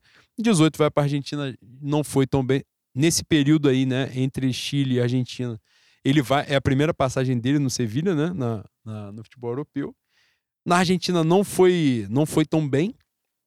Copa do Mundo foi, acho que, acho que é até o ponto mais negativo da carreira dele, né? Aquela coisa grotesca de jogador, né? Querer mostrar ele como fazer e tal, não sei o quê. E, enfim, disse tudo isso, Bui, para chegar num ponto importante, que foi o que você falou da, das críticas a ele. Eu cheguei a escrever sobre isso. As críticas, para mim, sempre pareceram exageradas. Porque as pessoas começaram a falar do São Paulo como se o São Paulo fosse um, um bosta qualquer, né? um maluco qualquer, insano. E a carreira dele, se você for botar né, na ponta do lápis, é uma carreira sólida. Né? É, é uma carreira de. Em nenhum lugar tu fala assim, pô, o maior fracasso dele, pô, o fracasso dele foda histórico foi a Copa de 18. Ele sai para a França que foi campeão do mundo. De repente, se ele pegasse a seleção mais meia bunda na, na, nas oitavas de final, ele poderia ali num, num, num, jogo de educação física ali, todo mundo atacando, a porra dá certo. Não é para ele. E aí, boi, junta isso com o cara que nitidamente estabeleceu como projeto de vida estar no Flamengo, né? É, vários pontos hoje, assim. Eu vi a coletiva bem, assim, em pedaços, né? Não sei se você chegou a ver. Mas alguns pedaços daquilo que ele falou me chamaram a atenção, né? É, e ele fala abertamente, né, sobre esses três zagueiros, né, de como ataca, como ele gosta de atacar e tal, não sei o quê. A coletiva foi, pareceu até maneira, pareceu até interessante, de perguntas interessantes e tal. Mas essa, é, ele chama uma, um, uma atenção para um ponto, e para eu te passar a palavra. Ele fala assim: é, que alguém pergunta sobre a relação dele, né, da forma dele ver futebol com a forma que a torcida do Flamengo vê futebol. E ele fala que e, e até onde influenciaria o, a, é, esquema tático, né, que ele pensa e tal de jogo posicional, que era isso aí, três zagueiros e tal. E ele falou: o esquema de jogo fica abaixo da cultura de futebol. Ele falou: eu estou chegando num lugar que a cultura é de vencer controlando o jogo, dominando o jogo, com a bola no pé. Ele falou assim: eu não posso né, me colocar numa situação de enfrentar isso, porque senão eu vou fracassar. Ele é da escola Bielsa, né? É, e ele, e ele fala, e aí sim vem a, o ponto-chave da safadeza do discurso dele, que é para atingir o coração mesmo de uma forma belíssima, né? Que ele fala que é, a torcida do Flamengo desfruta muito de todas as vitórias, né? Ele ontem estava no Maracanã vendo lá. E ele falou isso, que a torcida do Flamengo desfruta muito de cada vitória e que a obrigação dele é fazer a torcida feliz. Então, você vê que isso, né, para além da, da, da, sacanagem, da safadeza, mas você vê que isso também é, pega no histórico da carreira do cara mesmo. Que ele, assim, ele tem a ideia e é fazer aquela porra funcionar, né? De os times jogarem para dentro mesmo, atacando e tal. E isso conversa muito, né? Acho que vendo, vendo as falas dele antes de. Eu não vi a coletiva, para ser bem sincero, vi algumas frases soltas e vou ver quando, quando chegar em casa. Mas uma das, uma das declarações dele que eu vi quando, quando confirmou, isso pela trajetória dele, é tratar o futebol como de uma maneira totalmente diferente do Vitor Pereira, né? Ele fala que o técnico tem que se adequar ao elenco que tem, não o elenco se adequar ao que o, o técnico pensa sobre futebol. Eu acho que esse é o ponto primordial. Para mim é o beabá da coisa, né? Mas aparentemente nos últimos três, quatro meses aí a gente teve é, o contraponto que não é tão, tão beabá assim. Se ele partir desse princípio, acho que as coisas já, já começam bem e tem muita chance de dar certo. É, como eu falei, reiterando, é um desejo antigo dele, eu espero que isso influencie até no temperamento. Eu, é outra coisa que eu tenho que pesquisar que eu não vi ainda. Como era o relacionamento dele nos outros elencos. Tirando o elenco da Argentina que, que deu essa merda toda que todo mundo viu na Copa de 2018. Se eu não me engano, tem um jogo que ele pede até arrego pro Messi. Não tem? É pro último jogo da fase de grupo, que é o jogo da Nigéria. Mas durante o jogo ele pede, pede ajuda ao Messi, não é? Enfim, tirando, tirando essa problemática toda que teve na Copa de 2018, eu não. Eu nunca ouvi é, problema dele com o elenco, com diretoria. É, é, claro, é, com a diretoria é o que o Juan falou. Se chegou o final do ano, na hora de, de é, pensar a próxima temporada, a diretoria não cumprir com o que prometeu a ele, ele. Ele junta os paninhos de bunda dele e ele rala peito. Mas com jogadores, coisa que o Vitor Pereira no Corinthians fez, me irritou pela, pela arrogância. E aqui botou a viola no saco. Eu espero que o, o, o São Paulo, ele, ele, por ter esse tesão, por ter essa vontade de estar aqui, não entre também tanta rota de atrito assim, porque já falamos isso aqui algumas vezes desde 2019. O técnico de futebol para além da tática, para além do, do, da dinâmica de como vai jogar, é um cara que está liderando um grupo de jovens ricos, famosos e, no caso específico do Flamengo, multicampeões, né? Jogadores históricos do clube. Não é uma coisa fácil. Isso no dia a dia, você lidar com ego, você lidar com Aí pode vir alguém falando assim, pô, mas no Flamengo não tem isso. Duvido que não tem, irmão. É impossível não ter. Evidentemente que tem a caixa forte lá e todo mundo sabe quem é. Aparentemente não são cara, caras tão arrogantes, não são caras que não são maleáveis, mas a maneira que, que você lida no dia a dia ali pode quebrar a, a corrente e desandar tudo, né? Espero que, que seja um São Paulo à beira do campo enérgico, como sempre foi, que isso dá tesão. É o, é o cara que lida, lida com o jogo da forma que o torcedor tá lidando, né? Com a importância que tá lidando. É um cara que aqui ficou há, há pouco de, de ser campeão. Sempre quis estar. E espero que, que realize. Eu já estou entregue, Bui. Boi, amei primeiro e fui pensar depois. É mesmo? É, essa é a verdade. é que você falou da, dessa característica dele, né? De estar. de ser enérgico ali à beira do campo. É, você vê que isso não é um personagem, né? Hoje, por exemplo, na, hoje na coletiva, ontem, na chegada dele ao Rio de Janeiro e depois ao Maracanã, é, ele não esboça um sorriso, boi. Você vê que ele é um cara que tá ali, a cabeça dele tá 500 por hora. É que ele é canhoto, boi. Ele tá pensando na, nas mazelas do mundo, moro? E isso é verdade também. Tem a frase de Che Guevara tatuada no braço. Caralho, vai ser foda pro Landim, tá? Lidar com porra desse vai ser difícil, tá?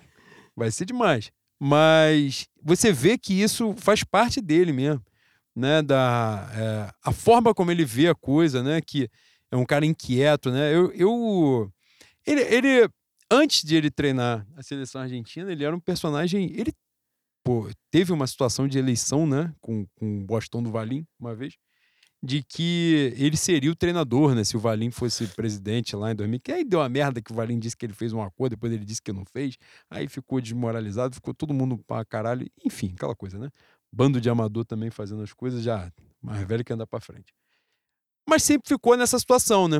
São Paulo e Flamengo é uma coisa de muito. Era o inevitável, né? Tal qual o Renato Gaúcho era, tomara que o desfecho seja outro. Mas era inevitável, todo mundo sabia que em algum momento isso aconteceria. E dessa lista aí falta um só, tá? De inevitável? Adenor Bach. Eu não sei se é inevitável. Eu acho que. Eu, eu já falei isso várias vezes, eu acho que em algum momento vai acontecer.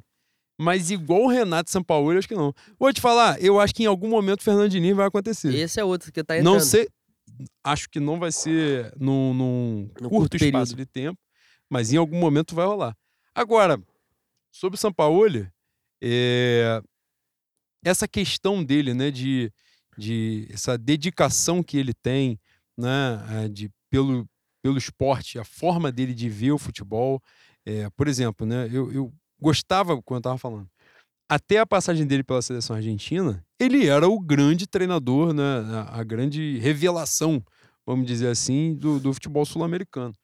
Né? Porque ele, aí ele tinha, ele, ele, na verdade era um dos únicos ali que tinham começado aqui e chegado ao futebol europeu, como ele foi para o Sevilha, que era campeão de Liga Europa e tal, uma porra de coisa. E, enfim, depois dele foi o Galhardo, né, que ficou mais em evidência. Mas o São Paulo ele era é, a referência, todo mundo queria ele, oferecia as portas do clube para ele. Na passagem dele da Argentina, ele saiu muito arranhado, né, da, da, naquela Copa do Mundo de 18. E nem tomou de 7. Tem isso. Mas ele sempre foi um personagem muito interessante, né? Eu que sempre gostei muito de futebol sul-americano, especialmente futebol argentino, cansei de ler, de ouvir sobre ele, né? De, de, de tentar conhecer um pouco mais né, sobre ele já, mesmo antes de ele vir para o Flamengo. E, inclusive, tem uma situação que tem um vídeo, né? Ele é um, um discípulo, entre aspas, né, de, de Bielsa, que é o cara que eu mais gosto né, no futebol sem relação com o Flamengo. E tem um, tem uma, um evento na, na CBF que o Bielsa estava presente com o Tite e o Capelo, né? Eles fazem lá uma, uma exposição, né? Cada um fala lá um porrolhão de tempo. Muito maneiro, muito interessante. Nesse mesmo evento, não no mesmo dia, mas no mesmo evento, o São Paulo esteve. E esse vídeo tá, é disponível no YouTube, você acha. E eu estava conversando com minha senhora, minha Nabru, e ela até comentou comigo que o chefe dela falou sobre, o chefe dela é torcedor de algum time de São Paulo. E ele estava, por alguma razão, nesse dia que o São Paulo estava lá. E ele comentou com ela que chamou a atenção a capacidade do Sampaoli de falar, né? de, de expor suas ideias, de se expressar é, de uma forma. É, como é que eu vou dizer? Capacidade mesmo, assim, né? de, de uma forma linear e tal. Porque as pessoas atribuem muito ao, ao Sampaoli. O cachorro louco. É, um, um cara insano que vai ficar gritando, vai ficar quebrando coisa, tacando coisa no chão, pulando e o caralho. E tem um vídeo recente agora dele já no Sevilha, disponibilizado pelo próprio Sevilha, que ele explica movimentações de sistema defensivo para os jogadores. O Sevilha, por alguma razão, postou essa porra. Cara, uma forma serena de falar, muito capacitada, muito. Você fica ouvindo ali de bobeira um tempão. E eu acho que a diferença, né, e é, e é, um ponto importante que a galera tem isso, né, do inevitável, ele Renato Gaúcho, né? Você até falou da proximidade possível do futebol que o Flamengo vai apresentar com ele quando o Renato, mas eu acho que aí rola uma diferença porque para além do embasamento teórico, eu acho que é a capacidade profissional mesmo, né? O Renato, não é que ele seja um, um total estúpido, é, eu só acho que ele não cabe no Flamengo né? Eu acho que é isso. Que bom que passou e já foi de ralo para nunca mais voltar. Uma pena que tenha né, saído tomando uma coça na Copa do Brasil por Atlético Paranaense dentro de casa e perdendo a Libertadores pro Palmeiras. Mas, enfim, já cumpriu a missão. Mas o Sampaoli, tem a capacidade profissional, para além da visão, para além do estilo, né, dessa coisa que cativa mesmo, mexe com o torcedor, né, que o torcedor vai se sentir representado, identificado por aquilo ali, mas tem a capacidade do cara que vê o futebol dessa forma e que vai fazer acontecer. Tipo, é claro, né, demanda ajuste, demanda tempo, um tempo que ele não tem, né, e a paciência que a torcida não vai ter, porque já vem numa porrada de vexame nessa temporada mas você sabe que ele é um cara capacitado para estar tá ali. E isso, inclusive, é, não estava planejado de falar isso, mas é importante dizer. Esse é um ponto que mudou muito na minha cabeça nos últimos anos. Porque em vários momentos eu achava assim, pô, o Flamengo pode ter um treinador jovem de potencial e tal para explorar essas ideias aqui. Mas eu fui convencido com o tempo é, de que o Flamengo tem que ser fim. O Flamengo não pode ser meio. Então, assim, o Flamengo tem que ter os melhores, sempre. Não é quem pode vir a ser bom. É quem é o pica para estar tá aqui. Quem é o bom, o foda. Esse é o Flamengo. Entendeu? E quando eu olho para. Quando eu vejo, por exemplo, que o Flamengo esteve, né? As possibilidades eram Jorge Jesus, Tite e São Paulo, para além das diferenças de visão de futebol, tática e tal que seja, mas todas elas estavam de acordo com aquilo que o Flamengo precisava. O Flamengo precisa ser fim. As pessoas precisam, o profissional precisa querer estar aqui e ter construído uma trajetória para estar aqui. Isso é muito importante, muito importante. Outra coisa importante que eu acho que o São Paulo traz, eu na verdade eu espero que ele traga. Já tinha falado aqui, acho que na última temporada quando nessa questão de, de treinador estrangeiro, eu falei assim: o Flamengo precisa voltar a ter um treinador sul-americano. Quem é o foda sul-americano para entrar aqui? Tem que buscar. Por uma série de fatores. Primeiro, por questão de identidade cultural mesmo. Eu acho que é importante, porque o Flamengo disputa, né? Eu, eu acho importante ter no elenco jogador da Colômbia, jogador do Uruguai, jogador da Argentina. Tem que ter mesmo, porque as imprensas desses respectivos países citam o Flamengo quando o Flamengo tinha Guerreiro e Trauco. O Flamengo tem uma torcida gigantesca, desenvolveu no Peru porque dois caras foda da seleção dele estavam aqui. Então o Flamengo era falado antes de ser campeão da Libertadores, de ser bicampeão, né? Agora 19 e 22. Isso é importante, porque os jogadores, o clube passa a ser falado nesses lugares, jogadores das seleções nacionais, não é? Enfim, isso é muito importante. Ter o Arrascaeta aqui até o Varela, né, que é um jogador comunzaço, mas é da seleção do Uruguai. Então, eu acho isso importante e acho maneiro um treinador grande, graúdo, sul-americano estar tá aqui, para que o Flamengo tenha atenção, uma atenção maior para o mercado sul-americano de jogador. Parar com essa porra de ter que ir lá trazer jogador em reta final de carreira da Europa, trazer jogador, ah, mas passou pelo futebol europeu. Pô, passou e ninguém viu passar por lá. Jogou no Granada, jogou no Retafe, jogou, pô, foda-se, melhor jogar no River Plate aqui. Entendeu? Para jogar no Retafe lá não me interessa, porra. Melhor jogar no Boca aqui, que é o que importa. Então, nesse aspecto, Acho importante também a chegada do São Paulo. Foi um cara que, por exemplo, trouxe o Zarate para o Atlético Mineiro, né? Trouxe outros jogadores. No Santos também, né? Se eu não tiver absurdamente enganado, é o responsável a trazer o Soteudo para o Santos. Eu, eu tenho quase certeza dessa porra. É, mas enfim, acho que isso vai agregar valor para o Flamengo, um valor que a gente precisa. Desse resgate mesmo, de cultura. Igual a gente fala resgate, parece, né? O Flamengo há seis meses foi campeão da Libertadores. Mas não tem uma identidade definida, sabe? Isso eu acho bacana pra caramba e acho que o São Paulo pode agregar valor nesse sentido. É a minha expectativa. Minha maior expectativa sobre o São Paulo, para além dos títulos, obviamente, né? Mas é esse resgate, na verdade, essa formação de uma identidade do Flamengo enquanto potência continental mesmo. Que ele tá ganhando os títulos, mas não tem, mas ganha de um jeito, ganha de outro, entendeu? Uma coisa meio meio a caralho. Importante é ganhar? Sim. Mas se a gente definir uma identidade, isso é muito importante pra gente, de verdade. Eu acho que não passa. Eu acho que não vai passar, infelizmente, pra, pela criação de uma identidade, não. Mas se a passagem deles só, só servir, para além das vitórias dos títulos, para que o Flamengo se atente ao mercado sul-americano, já vai ser fantástico, né? Porque Eu acho muito importante. Você mesmo fala várias vezes lá no, no manifesto que se não passou pela Europa, pro Flamengo não presta. Então, se nessa passagem o Flamengo já se atentar aos valores que tem por aqui no, na América do Sul, o próprio Caicedo que foi pro Brighton agora, que tá todo mundo O Brighton tem vários, né? Sul-americanos, né? Sim, mas tem um vídeo de, no, no Twitter do, do Brighton e Chelsea. Uns cinco desarmes, seis desarmes do, do Caicedo. O Caicedo jogou há pouco tempo contra, contra o Flamengo aqui no Maracanã, pelo Del Valle. 5 milhões de euros. Um cara que tá sendo incensado lá, começou bem. Assim como o João Gomes começou bem também, mas era nosso. Era um cara que tava aqui do lado e poderia agregar no, numa volância, entendeu? Então, é, é o tipo de, de coisa que pode parecer simples, pode parecer é, um passo pequeno, mas faria uma diferença gigantesca, em, em, principalmente questão de, de investimento. Um investimento menor, com um potencial de revenda grande. E a gente, como você falou, como você muito bem explanou, a gente se aproximar de tornar o Flamengo cada vez mais continental, né? como fez na época de Trauco e, Guerreiro com o Peru.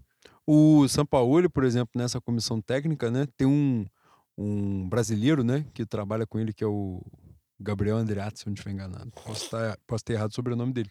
Que é torcedor do Flamengo, né, e que trabalha com ele como gerente de futebol.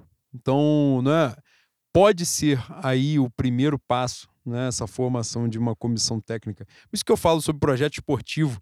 Não é se o Start é um cara como ele e de repente né, uma nova formatação de, de, um, de um centro de captação de mercado, não é de, de, ter um diretor técnico qualificado, não é enfim, de, de formar um projeto esportivo.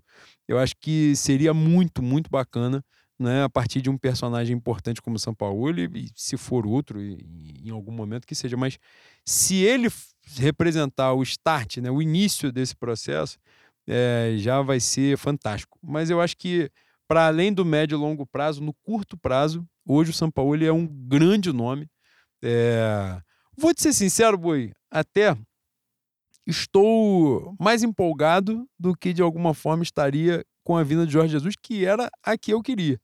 O que eu mais desejava era a volta do Jorge Jesus exatamente para expurgar esse fantasma, né? Ou santifica o maluco de uma vez, ou, ó, passou 2019, foi um cometa mesmo e, e vamos caminhar daqui para frente.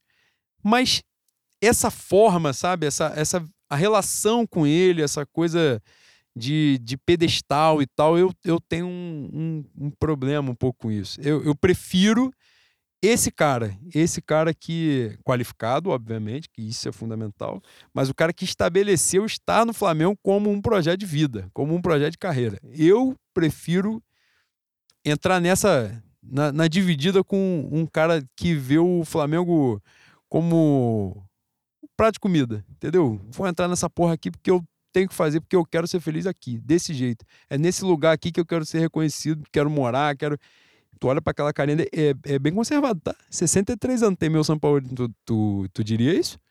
Sabe que ele tinha com skincare, né? Tu faz Não, skincare? Ele...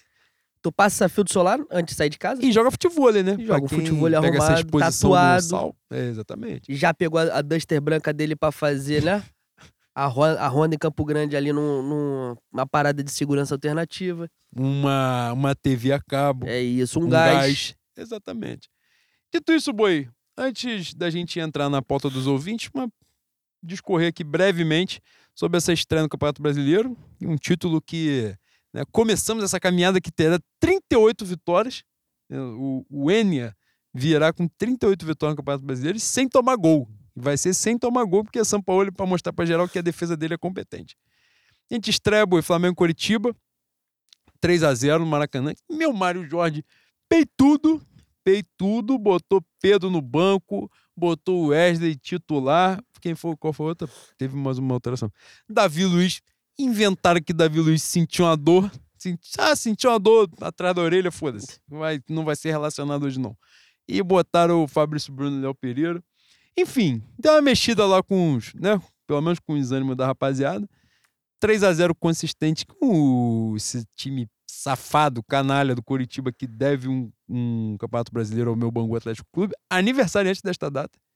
Tu sabia disso? Eu sabia. 119 anos desse magnânimo clube operário, essa potência cultural da Zona Oeste. E 3 a 0 tranquilo, né, boi? Sereno, sem maiores Surpreendentemente, né? afobações. Quem diria, né, boi? São tantas coisinhas miúdas, como diria boi. fim de jejum de 10 jogos sem marcar de Gabriel Gol, que entrou né, no top 10 histórico de artilharia histórico do Flamengo. É, gol do Pedro, que estava no banco, saiu dizendo que ficou levemente insatisfeito de ter sido reserva.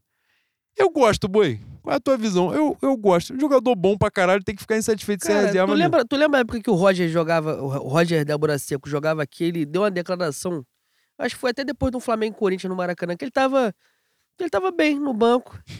Tava ali feliz, legal, dava pra ver o jogo na moral do banco, sem grandes estresses. Porra, o grande jogador ele tem que ficar insatisfeito no banco mesmo, pô. Ele tem que ficar puto. Obviamente essa, essa porra não pode descambar pra um, né, pra um chilique a ponto de prejudicar o ambiente do, do clube. Mas tem que fazer bico mesmo, ele tem que ficar puto.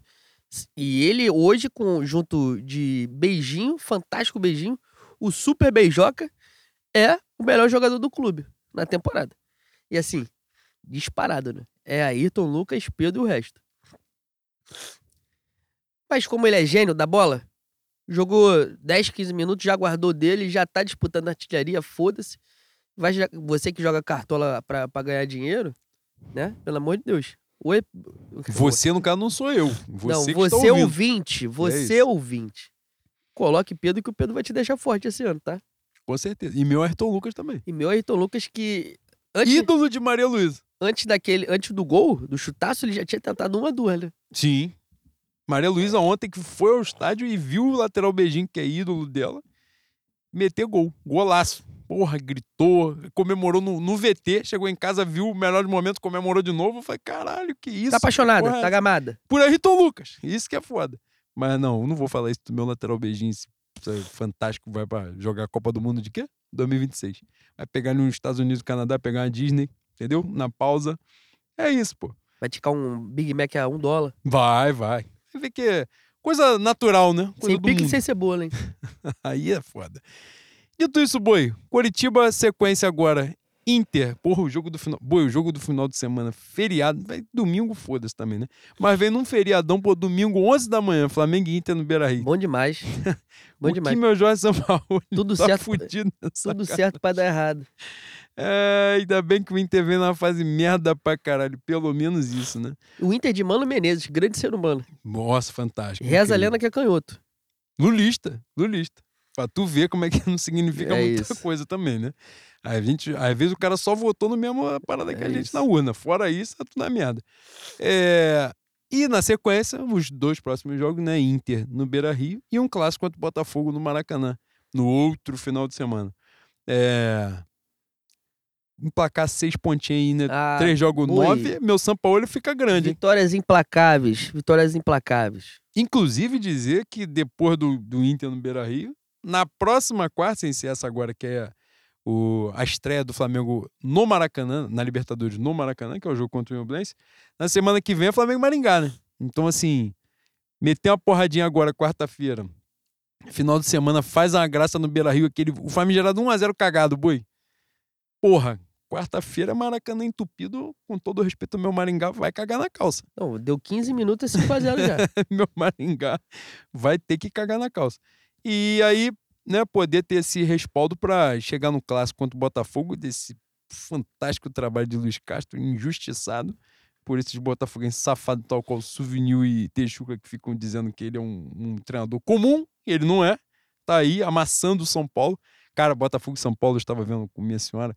A volta do Campeonato Brasileiro é muito gostosa, né? Porque jogo, jogo merda assim, dá pau. Mas você, uma coisa é você ver um jogo merda do seu país, outra coisa é você ver um, um... porra, Brighton não, Brighton tá bem. O time, o time do Scarpa, o Nottingham Forest com uma merda, um Leeds United da vida dele. É uma merda e sem graça, né? Porque é uma merda na Inglaterra, que é, que é sem graça duas vezes. Agora você vê um, porra, um Botafogo e São Paulo. Aí você vê, porra, duas potências do futebol nacional. Um potências, jogo uma, uma merda, o jogo é uma merda. Povo. Mas é uma merda nossa. É, é uma merda que tem é, dedo na cara, que tem Rogério Ceni, um grande treinador. Cara, o Flamengo foi campeão brasileiro com o Rogério Senna. Isso é muito forte do Flamengo, tá? Pra você ver o espiritual que a gente tem. Tem que ter, um clube tem que ser gigantesco. O manto do mistério aqui não é qualquer coisa não, tá? Caralho, o São Paulo estava amassando o Botafogo. Uma bola na área do Botafogo. Gol. Acabou 2x1. Um. Eu falei, caralho, São Paulo é ridículo. Puta que o pariu. Perdeu pro Botafogo, mano. E, e isso é o campeonato. Vasco e Atlético Mineiro. Os caras assim, caralho, vai ser 82 a 0 Atlético Mineiro. 9 minutos de jogo, 2x0 Vasco. Duas chegadas, boi, dois gol. Uma cabeçada errada, a bola sobrou, o maluco puf, pra dentro do gol. Falei, que porra, novo estádio. Vão derrubar o estádio. que parada, né? Treinador. Boi, tre... aliás, teve isso, né? Pra gente entrar na pauta dos ouvintes, mas agora virou fofoca. O coletiva do meu Eduardo Cudê foi sacanagem, tá? Aquele dia que o Atlético Ele perdeu. não caiu ainda? Caralho. que surpresa. Ele citou o nome dos jogadores. Cara, eu nunca vi. E essa eu nunca vi. E o que ele fez eu nunca vi, não. Isso aí nem Vitor Pereira fez no Flamengo. Cara, essa foi Ele falou, ó, pra quem estava acertado com não sei quem, não sei quem, falou o nome dos jogadores que o Atlético estava acertado. Me trouxeram essas merda aqui. Aí me trouxeram não sei quem, não sei quem. Que no caso eram os caras que estavam no elenco dele. Ele tirou os caras pra merda. Jogou os caras no subsolo da parada. Inclusive, um dos caras que ele citou foi o tal do Maurício Lemos, né, o zagueiro uruguaio lá. Carniceiro. E é um dos melhores jogadores do Atlético Mineiro na temporada. Então ele humilhou o cara que deve ser um dos únicos que tá jogando alguma porra. Aí, fantástico, tá? Aí ameaçou o clube, que era pro clube tirar a multa rescisória dele. O clube aceitou, na hora dele assinar, ele falou: por que eu vou assinar isso? Se eu posso ganhar 6 milhões de dólares desses filhos da puta. E não assinou. Aí já, já estreou perdendo pro Vasco, é pra falar assim: quero ver se vocês vão me demitir mesmo. E coisa maravilhosa, né, cara? Futebol é muito bom, cara. Tu entrou nessa panela assim, tu vai ficar muito rico. Tu pode ser um merda que tu vai ficar rico pra caralho, todo mundo feliz. Tá aí todo mundo falando, pô, se Rodinei tivesse aqui agora com São Paulo, o Rodinei ia chegar na seleção. Caralho, eu, eu vi, eu vi esses comentários se, se reproduzindo tal qual o Gremlins e tem me incomodado, tá? É mesmo, boi. Porra, boi, sentir saudade às vezes é bom, né? Às vezes faz uns milagres do caralho. Porra. Meu Deus do céu, eu mereço mesmo. Enfim, boi. Enfim. Vamos nós para nossa incrível e sempre maravilhosa pauta dos ouvintes. Você já denominou aqui o carequismo. O carequismo. É mesmo, boi. Então, você começa. Igor Resol. Bois banguenses. A pergunta também é dica cultural para este canhão de audiência. Já ouviram o álbum musical Octubre? Ih, caralho. Agarrou, hein? Da banda Patrício Rei e Sus Redonditos de Ricota, que nosso digníssimo técnico peronista São Paulo tem tatuado no braço. Um forte abraço. Não sabia, você sabia? Não sabia. Não sabia. Abracei o seu momento Nelson Mota, Fábio Jutz, e vou ver quando chegar em casa. Obrigado. É até porque ele tem tatuagem pra caralho, né, boi? Também não dá pra identificar todas as tatuagens que ele tem ali, todas for, as homenagens Quando dele. for campeão, ele vai lá no Corpo Cavernoso, vai tatuar Clube de Regata do Flamengo, tetracampeão da Libertadores da América de 2020. Belíssimo exemplar da espécie. É isso, Belíssimo, é isso. tá? Coisa fantástica. É... Calma aí. Zé Gotinha Lulista. Arroba ZG underline C Oliveira. Pois, o que será que colocaram na água dos jogadores do clube de regatas ontem? Devo dizer que me surpreendi com o suposto atleta Gerson, correndo em campo. Outra, já podemos questionar a inaptidão futebolística do suposto jogador Cebolinha, jogamos um caminhão de dinheiro fora? Então, duas coisas, Boi. Primeiro, é, você achou o time do Flamengo muito diferente ontem, daquilo que vinha fazendo? Ou só o Curitiba que é uma merda, um lixo? Acho que feito um samba canção, nem samba nem canção, né, boi? nem lá nem cá. É, e inaptidão do futebolística do jogador Cebolinha. Jogamos um caminhão de dinheiro fora? Eu acho que não, eu acho que Cebolinha vai ser muito útil. Vamos voltar. Agora a gente tem um treinador para poder avaliar se o jogador é bom ou se é uma merda, porque antes a gente estava sem, né? Ficamos quatro meses sem. Agora é ter um pouquinho de paciência também. Vai você, boi. É. Caralho, cadê a pergunta? Vanessa, Vanessa Kelsey. Kelsey. Maníaca. Maluca? Fala, queridos donos de Bangu. Como eu sei que vocês estão antenados e com saudade de bater e vão falar sobre o voto de castidade rubro-negro que durou 24 horas, deixa aqui outras questões. O Pedro seria o garoto do condomínio que, quando tá, tá linha fora, pega a bola e vaza? Abraço e saudade. Porra, você foi injusta com o meu queixo. Tá vendo como você é? Tá vendo? Já fez 40 gols em Porra, 4 meses é sofrendo duro, com esse tipo é de duro. injustiça. O mundo é cruel Ele está com um- uma mobilidade âncora? Sim. Uma, um arranque de balsa, como diria o suposto perfil crise no Flamengo? Sim. Mas ele está provendo. Ontem foi mais um, um jogo assim, que ele entrou já nos finalmente. Boa, ele chega na cara do goleiro, ele tem um nervosismo que chega a me agoniar. O goleiro saiu desesperado, ele só deu um tapa e já, já nem olhou, já, já saiu para comemorar. Coisa fantástica. De Leon, arroba underline N de Leon. Inoxidáveis bois, a paz de Zico. Paz de Zico. Vai de Zico. Se possível, gostaria que Juan Lucas Flack, no caso sou eu, tecesse algum comentário sobre a nova tatuagem do suposto jogador Kennedy.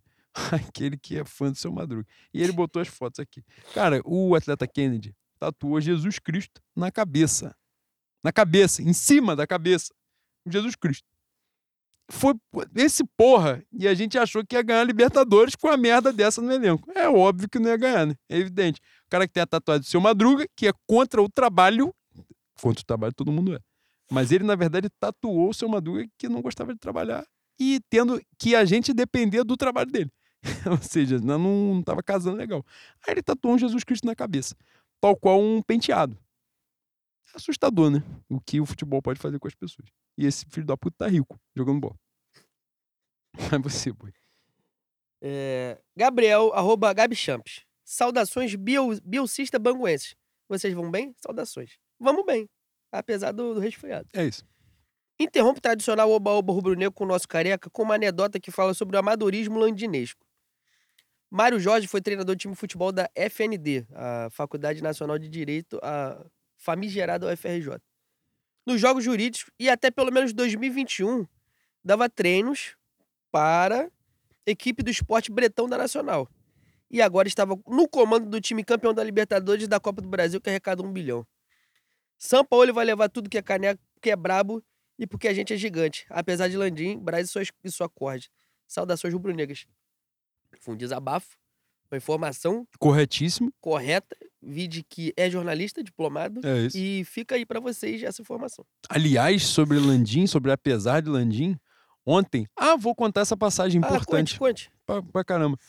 Acabou o jogo 3 a 0 Maracanã, puxado pelas organizadas, que é importante a gente ressaltar isso, que a gente bate às vezes, mas tem que também exaltar quando precisa, quando merece. Puxado pelas organizadas, acabou o jogo 3 a 0 Flamengo, legal, todo mundo em festa. Mandaram o Landim tomar onde ele merecia e também Marcos Braz. Isso me chamou atenção? Sim, bastante. Me surpreendeu? Também. Mas foi muito interessante. Só que aí vem a passagem que é importante contar. Estávamos eu e minha senhora descendo a rampa para ir embora, descendo a escada, na verdade, para chegar na rampa. E aí um, um torcedor que estava com a sua senhora foi, parou a gente e falou assim: a gente não mora no Rio. É, por que, que vocês estavam xingando o Landim? O que, que tem acontecido aqui? E isso, minha senhora, que já estava daquele jeito, que a gente já tinha parado, tinha tomado um negócio antes de ir pro estádio, já tava aquela coisa. E quando o cara levantou a bola, quicou, ela chutou, né? Falou bonito, fe- fez bem lá a explanação dela quanto Landim, coisa maravilhosa, apaixonante. Mas chamou muita atenção essa parada de que a gente às vezes, né? E falo a gente porque a rapaziada que ouve a gente no podcast normalmente nos conhece pela, pelo Twitter, né? E, e, e a gente vai se espalhando também, né? É, por mais pessoas normalmente que estão no Twitter. Essa bolha de Flá Twitter que a gente discute essas coisas de falta de psicólogo, de, de comissão técnica, de ter um treinador do sub-20 que estava treinando jogos jurídicos, entendeu? Essa é uma parada que, infelizmente, não ultrapassa a bolha. Porque os maiores influenciadores, né, é, salvo raríssimas exceções, mas os maiores não têm interesse que isso passe. Né? Exatamente porque exercem sempre papel de Ascom. Né? Teve Ascom recentemente tomando a massa de nota oficial, passou a fingir que não faz Ascom. Né? Aí finge que tá puto, aquela coisa toda, aquele teatro todo que quem não conhece cai. Mas a gente sabe como é que a coisa funciona. E por isso é fundamental, é nosso dever, e não é atribuir a gente uma importância. A gente que eu digo nós todos, né? Não só o podcast, não. Todo mundo que ouve, que, que se expressa na rede social. A gente tem a missão de sempre poder conversar, não é ensinar, a gente não tem que ser palestrinha, não ficar enchendo o saco dos outros, não. Mas é de poder conversar com as pessoas e falar sobre as coisas que estão erradas no Flamengo. É, as pessoas trabalham com a ideia disso. Se a gente foi campeão há seis meses, como é que a gente vai xingar o presidente? Então a gente precisa conversar com as pessoas sobre as coisas que acontecem, que às vezes para a gente é muito comum, é muito normal, mas para essas pessoas não, né? E isso é muito importante. Isso é fundamental que aconteça, né? Então nesse sentido, é importante demais que a gente prossiga nessa missão, né? De sempre que tiver oportunidade conversar, com, com quem está ao lado da gente, que não tem acesso a determinadas informações, porque isso agrega muito valor. A luta é pedagógica, boy? Sempre, né? E diária, é com isso. certeza. Tabata é. Riane, Amelie versão pão de queijo. Ah. Nobres buias. Ou buias. Olá. Saudade é dor que dá e passa. Vocês poderiam, por Boisek, dar um conselho ao nosso querido Calveludo para que ele possa superar a falta de de lindo e voltar às boas? Saudações rubro-negras. Saudações rubro-negras. Conselho para ele é. Máquina um... zero, né, boi? E pegar Compar também. Um, é, procurar um decolar.com e ver uma passagem também para Itália. Pra ele morar. Pra morar bem, né, boi? Morar em, morar em Roma. Tem dinheiro, né, boi? Ele pode fazer tá essa com graça. dinheiro pra caralho, vai ser feliz em outro lugar também, já entregou o que precisava e tá muito bom. É, seguimos nós. Hum, deixa eu ver uma pergunta aqui. Igor Guerra arroba guerra aí. Carequíssimos bois. Vamos nós. Gostaria apenas de deixar elogio pela vossa mediunidade, Obrigado. já que cravaram no início do ano que o VP tinha tudo para ir de cavaco e viola até a Páscoa. Na verdade, quem cravou foi Leno, né? Que falou, e ele foi no domingo de Páscoa. Leno errou por um dia só. Se ele cai no sábado, já era, já era mérito. Mas é, no final das contas, na margem de erro do, do meu Datafolha, esse Leno acertou. E vai você, boi. Wagner Radan Haddad. Salam aleikum. Aleikum salam. Caralho. Para sempre jesuítas, ou já somos adeptos do São dos Carecas que eles gostam. já deve ter respondido isso na pauta, mas no momento me faltou criatividade para fazer outra pergunta. Cara, uma coisa é uma coisa, outra coisa é outra coisa, né? Mas no momento a gente é bonde dos careca, que faz aquelas coisas lá de rima rica. É mesmo? É. Ó, Lucas, arroba Lucas, underline, tá citando. Tá na, no programa da Marília Gabriela aqui, que ele fez ele, tá achando, ele sempre perguntas. acha que ele veio pro confessionário do padre, pô. Tá, tá na cartoma de Madureira. Porra, aliás, confessionário do padre, vi um filme muito merda com minha mulher sexta-feira. Eu acho que uh, O Exorcista do Papa, pode ser isso? O nome? Deve uma ser, merda, uma merda, porra. horrível, horrível. E puder não gastar dinheiro com essa porra, vai, vai ser muito feliz. É, bois, eu sinto toda a soberba voltando ao meu corpo. Que isso? Caramba. Queria indagar-vos. São Paulo, com esse visual no Rio de Janeiro, terá mais efusividade em fazer suas cobranças aos atletas, tendo em vista que a Duster branca pode passar caso não cumpram? Um beijo no coração, seremos. Essa foi a primeira. Cara, esse, esse visual dele de Duster branca é foda mesmo. Se ele meter uma correntinha de ouro legal, eu não prestei atenção se ele usa. Mas se usar, você pode ficar atento, tá? É preciso estar atento forte. É, e outra. Tava falando com o Leno que sentia saudade do manifesto porque era pós-jogo. Mas ele me convenceu que, pelo bem do réu primário de vocês, era melhor não ter o ao vivo. e tendo em vista que protagonizaram domingo retrasado, era o melhor para todos mesmo. Na verdade, ele só fez um comentário, não fez uma pergunta. E é exatamente isso, né? Depois de tomar 4 a 1 do Fluminense numa final de campeonato, se me dá a oportunidade de falar em público, eu tava fudido. É... Vai você, Boi. Gab- Gabriel Floriano, arroba GL Flori... Ih, caralho, Florianinho. O Careca quer intensidade. Estão preparados para o meio-campo com Igor Jesus, Matheus França e Vitor Hugo? Porra, um, um gosto de da Silva, Paulinho e Cleiton. Clayton, né, boi? que beleza. Já tô vendo o São Paulo É. matar o Thiago Maia TikTok mandando ele usar a perna direita dele, que não existe. Aliás, Thiago Maia que vinha jogando muito mal, mas continua burro, continua burro. Porém, no último jogo, ele teve, né, algum, algum aparecimento benéfico. Não, ontem, do- do ontem ele foi decente. Ontem, minimamente decente, né? Porque tá foda. Mandou jogador. Porra, olha só, jogador, seis dígitos de salário todo mês, 30, 30 dias cai lá, puf, na conta. Jogador não tem que provocar torcedor, não tem que mandar torcedor. Jogador, no máximo, tem que entubar e ficar quieto e trabalhar pra jogar mais bola. Só isso. Não tem desenrolo, não tem conversa. O jogador não tem que. Ah, cara, um merdão desse toma uma coça do Fluminense, perde. Na verdade, ele fez a gracinha depois de perder pro Alcat. Perdeu pro um time que não existe. O Flamengo perdeu para um time que não existe. Vou falar de novo. E vai pegar outro quarta-feira agora que também não existe. Não, não tem desenrolo para qualquer resultado que não seja amassar. Aí o time perde pro Alcas, o filho da puta pega um- uma foto dele e faz brincadeirinha de. E ainda dizem que é só toque para trás. Aí fica difícil pra caralho, né? Você faz um discurso aqui, porra, todo forte contra a violência no futebol. Um, um imbecil desse, um merda desse, fazer uma, uma palhaçada dessa. Palhaçada não posso falar. Uma merda dessa. E aí o que acontece? Vai tomar pavor. Entendeu? Contra a minha vontade, mas vai tomar pavor. O que, que ele tem que fazer? O que ele fez ontem. Bota a viola no saco, trabalha, corre atrás da bola, vai jogar bola, vai dar menos espaço. Entendeu? Vai fazer menos merda, vai perder menos bola. E é isso, pô. Isso é a vida, não tem mistério. Quando ele acertar, igual ele acertou lá Flamengo e Corinthians, na Arena Corinthians ano passado, que ele né, impediu o gol dos caras, e todo mundo aplaudiu, todo mundo. É isso, pô. Quando ele for bem, a galera vai reconhecer. Quando tiver fazendo merda, perdendo pra todo mundo, perdendo pra Alcas, dando título pra Diniz, perdendo pra suco de caixinha, vai tomar esculacho, tem que botar a viola no saco e ouvir o esculacho e pronto, acabou. É isso. Nick, arroba Dutinick. Amados bovinos, boa noite. Boa noite. Desculpa, Juca Kifuri.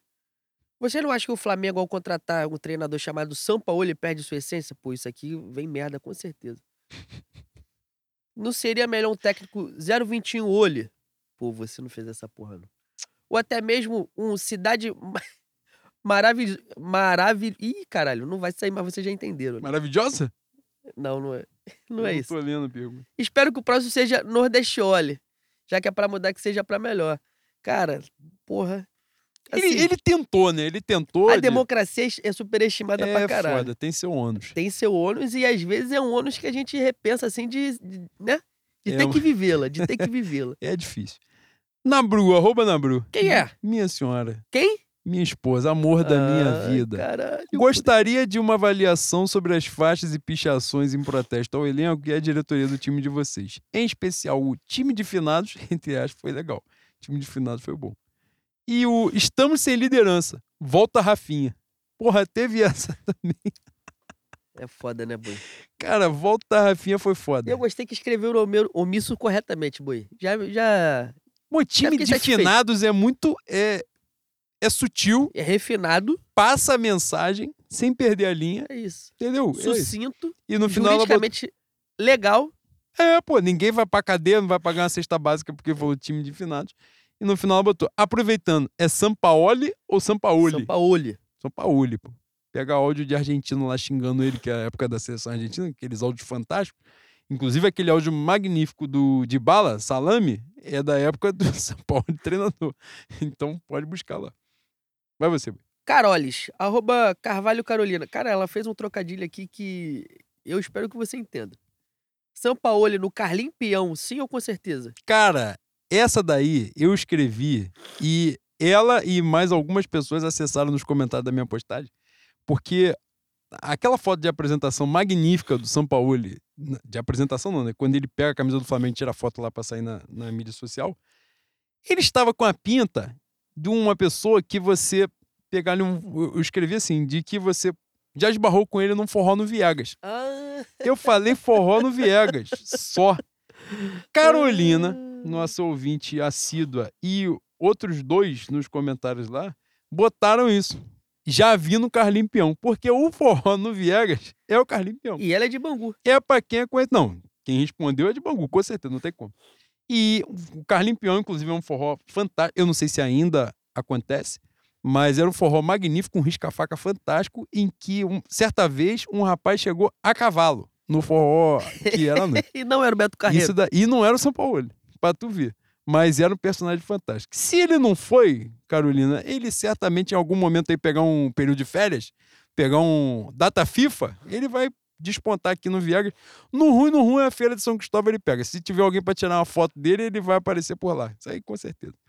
Vou eu. Sávio Nunes, arroba Sávio Nunes 0808. Queridos bois, criei um Twitter só para fazer uma pergunta para vocês. Porra. Puta que parola. Leno, o que vai acontecer primeiro? O Jorge Jesus voltar ou o Juan oficializar o matrimônio com a primeira dama de Bangu? Essa aí tá foda, Acho mano. que ele tá só no enrolês. Pô, eu fui ler a sua pergunta, a sua pergunta é uma Essa aí pergunta tá canalha, foda. pergunta Menabru, pilantra. Menabru constantemente pergunta faz essa safada. reclamação comigo. Eu falo assim, porra, tem que ter calma, tem que ter calma, que é, tem que viver. Como é que é a frase dos crentes? pra viver o propósito tem que fazer o quê? Tem que esperar pra ideia. o propósito. Meu Rafa, meu Rafa que é gênio em frase de, de crente. É, assim. puta que o pariu. Enfim, é Juan Lucas, né? Fazer o quê? Cara, a Morinha, soltaram a Mora de novo, hein? Não é possível. A Mora está agoniada. Ela vai abrir essa porra aqui, ela vai pular, na, vai Mas- beber o com a gente.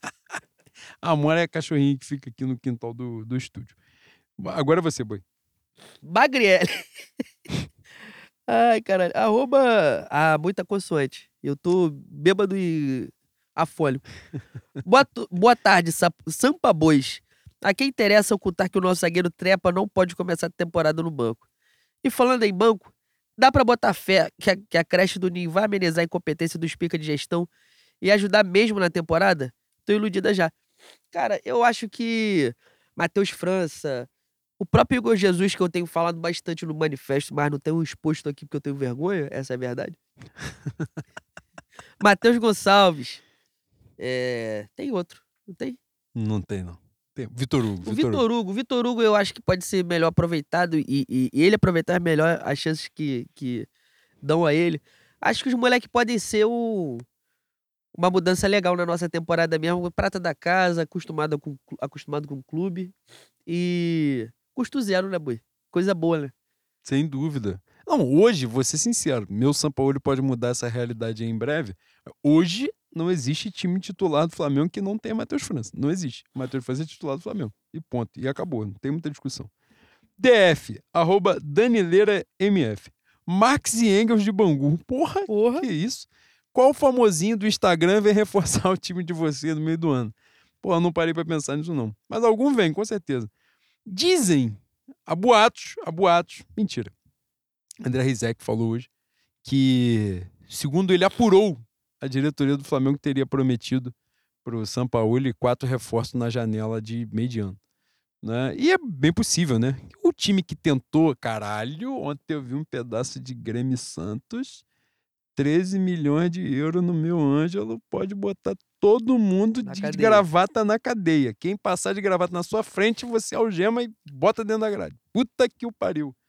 Então, se tinha 13 milhões de euros para pagar no Ângelo, tem dinheiro para comprar alguém pro meio do ano. A boate, aí sim, né, do, do interesse no meu volante Hércules, né, do Fortaleza. Eu não sei se o Hércules, o Hércules não é um famosinho de Instagram, vai. Né, que novo, joga no Fortaleza, bom de bola, mas não sei se vai concretizar. Tomara concretize, porque já falamos aqui, é a posição mais carente do Flamengo, que é o cabeça de área ali. Não dá pra. con- E eu acho que com o São Paulo, esse negócio de Thiago mais Gerson ali já não vai acontecer. Na verdade, quando o Gerson caiu na mão do São Paulo, o São Paulo já botou ele lá pra frente, né, Boi? Já botou ele de armador, botou ele de ponta, falou: sai daí, pelo amor de Deus. E deu certo. É... Ah, o finalzinho. Um salve pro César dos Mantos. O alfaiate do povo. Caralho! Alfaiate do O povo. alfaiate do Pozo é Se você lindo, não for um lindo. fake do César, você precisa. Eu vou mandar na DM pro César o apelido alfaiate do povo que ele vai comprar a partir de agora. E o César é magnífico mesmo.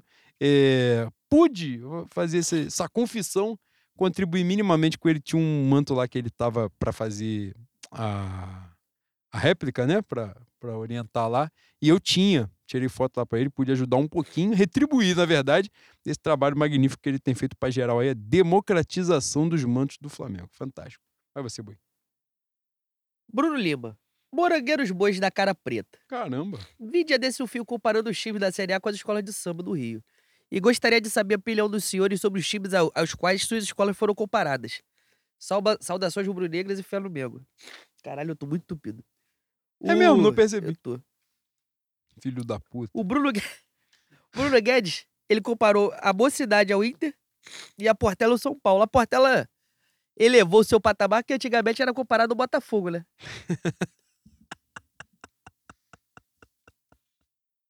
Ele fez essa pergunta achando que tu ia É. entrar puto. Crescemos, crescemos. Ah, Não, e pior que eu fiquei levemente triste de ser comparado com o time do Sul. Eu fiquei. Mas estava todo errado. tinha fundamento, tinha fundamento. Infelizmente a realidade é essa.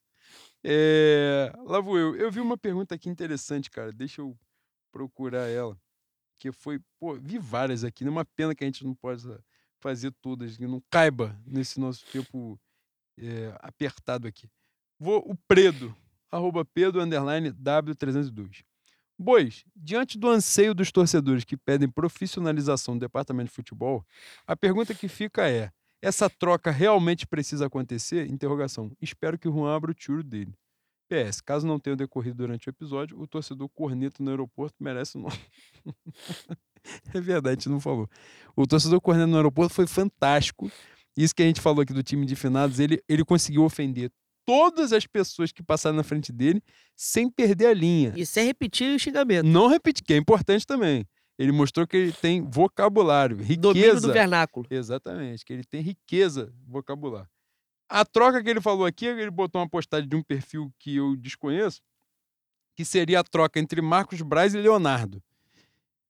São duas coisas distintas aí, né? Que Leonardo ainda vive disso, né? De ganhar dinheiro enganando os outros, e Marcos Braz, em tese, em tese, não ganha dinheiro do Flamengo. Ganha né? não, ganha não. Mas aí Fernome botou o mandato quatro anos no, é. no bolso, né? É isso. É, Leonardo, cara, o, o que eu desejo para a figura do Leonardo não é muito melhor do que eu desejo para a figura do Marcos Braz.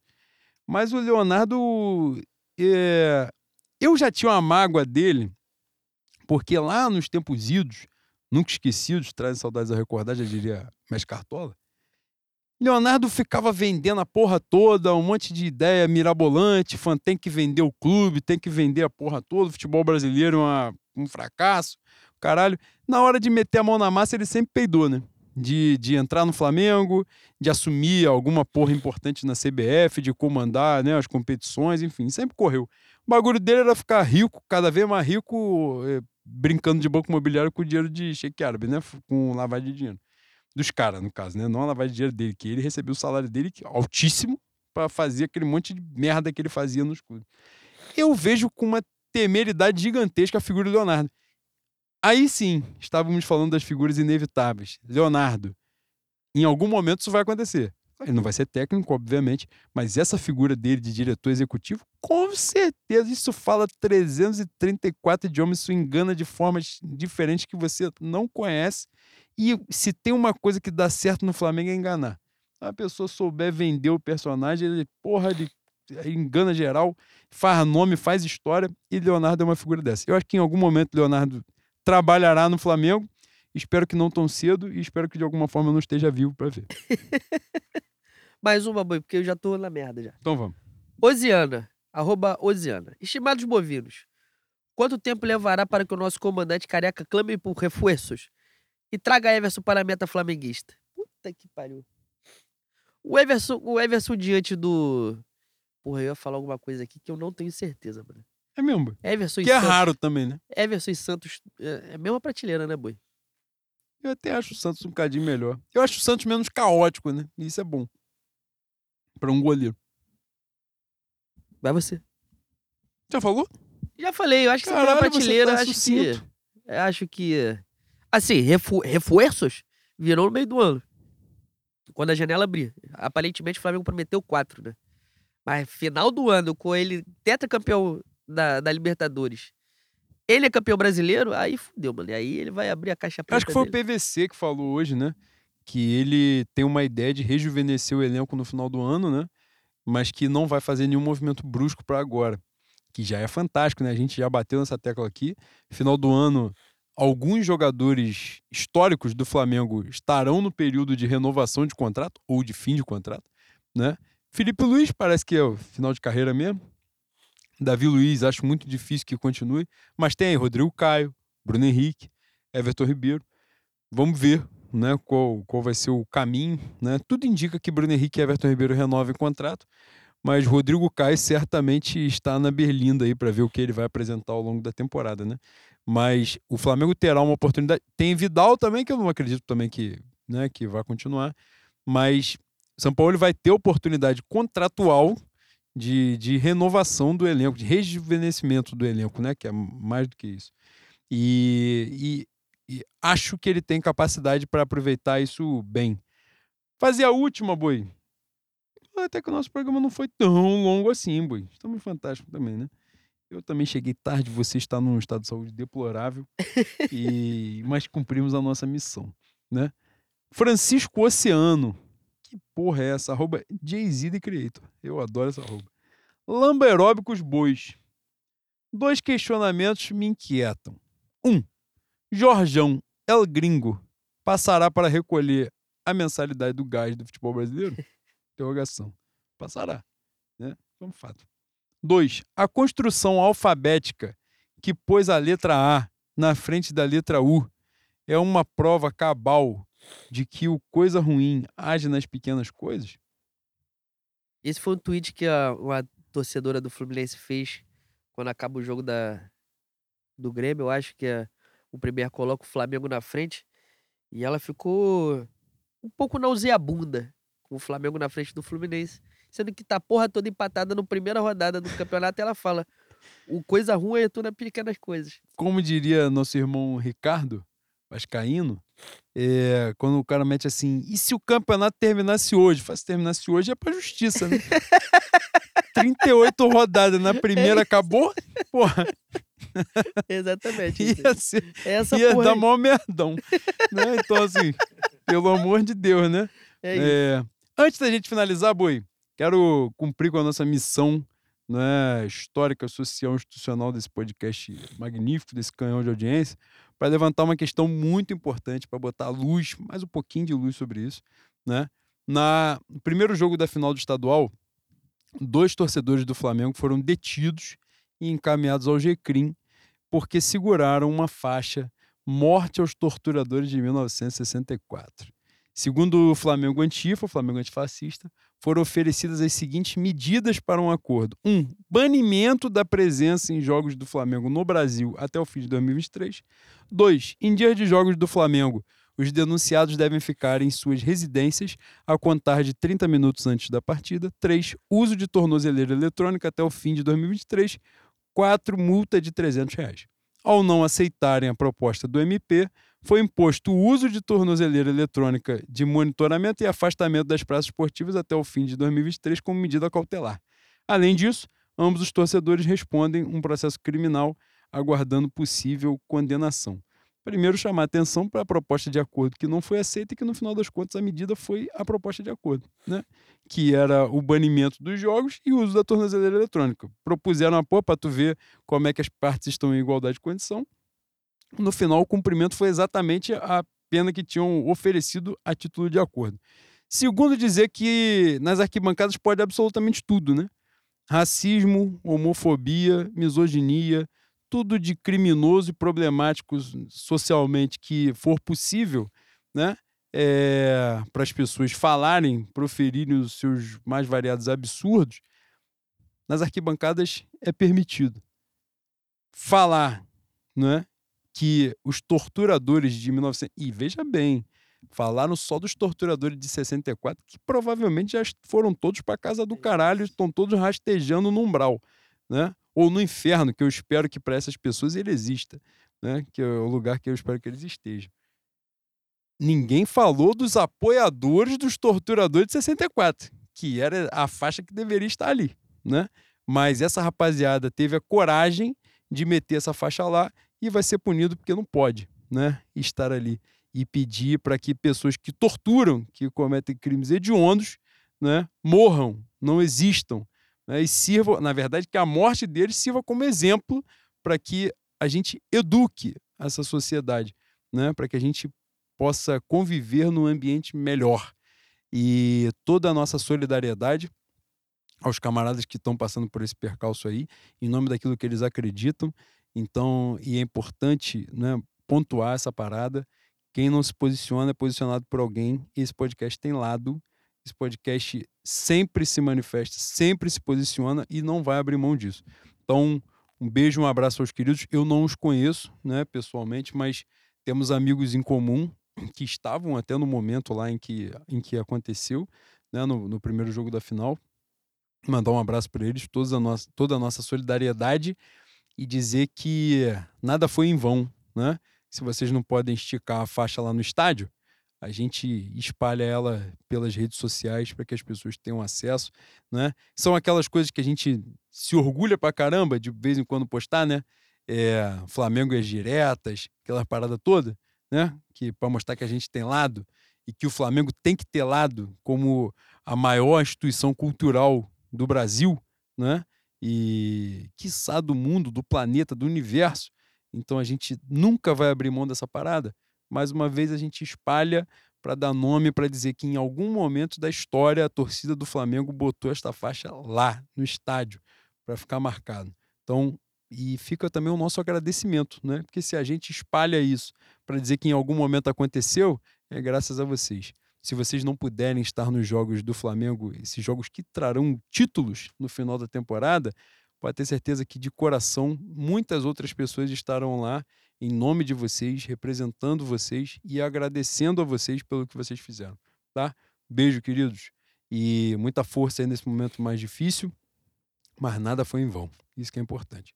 Dito isto, boi, podemos encerrar? Podemos. Eu vou pedir desculpas ao ouvinte e principalmente se você for novo aqui, pela minha voz, pelo meu, meu resfriado. Mas, como a gente já disse várias vezes, antes de mais nada, a gente se diverte. Isso aqui é um divã pra gente, um desafogo tremendo. E amar é ter estado de fé, né, Bui?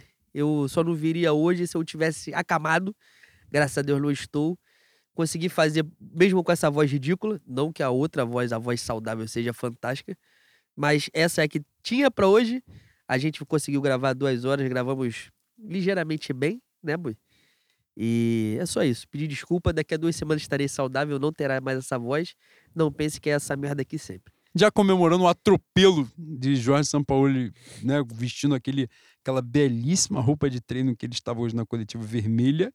Ele vai parar com aquela porra de Ronald McDonald que Vitor Pereira estava fazendo, de amarelo e vermelho. Ridículo, ridículo. Um cara que se veste de amarelo e vermelho, boi, não podia dar certo em lugar nenhum. Essa é a verdade. São Paulo estilosíssimo, de vermelho, todo tatuado, careca, barba feita. Porra, sabe onde está chegando e por isso colherá louros de, de muitas vitórias. Dito isso, foi. Fé no Mengo, rapaziada. Fé no Mengo, rapaziada.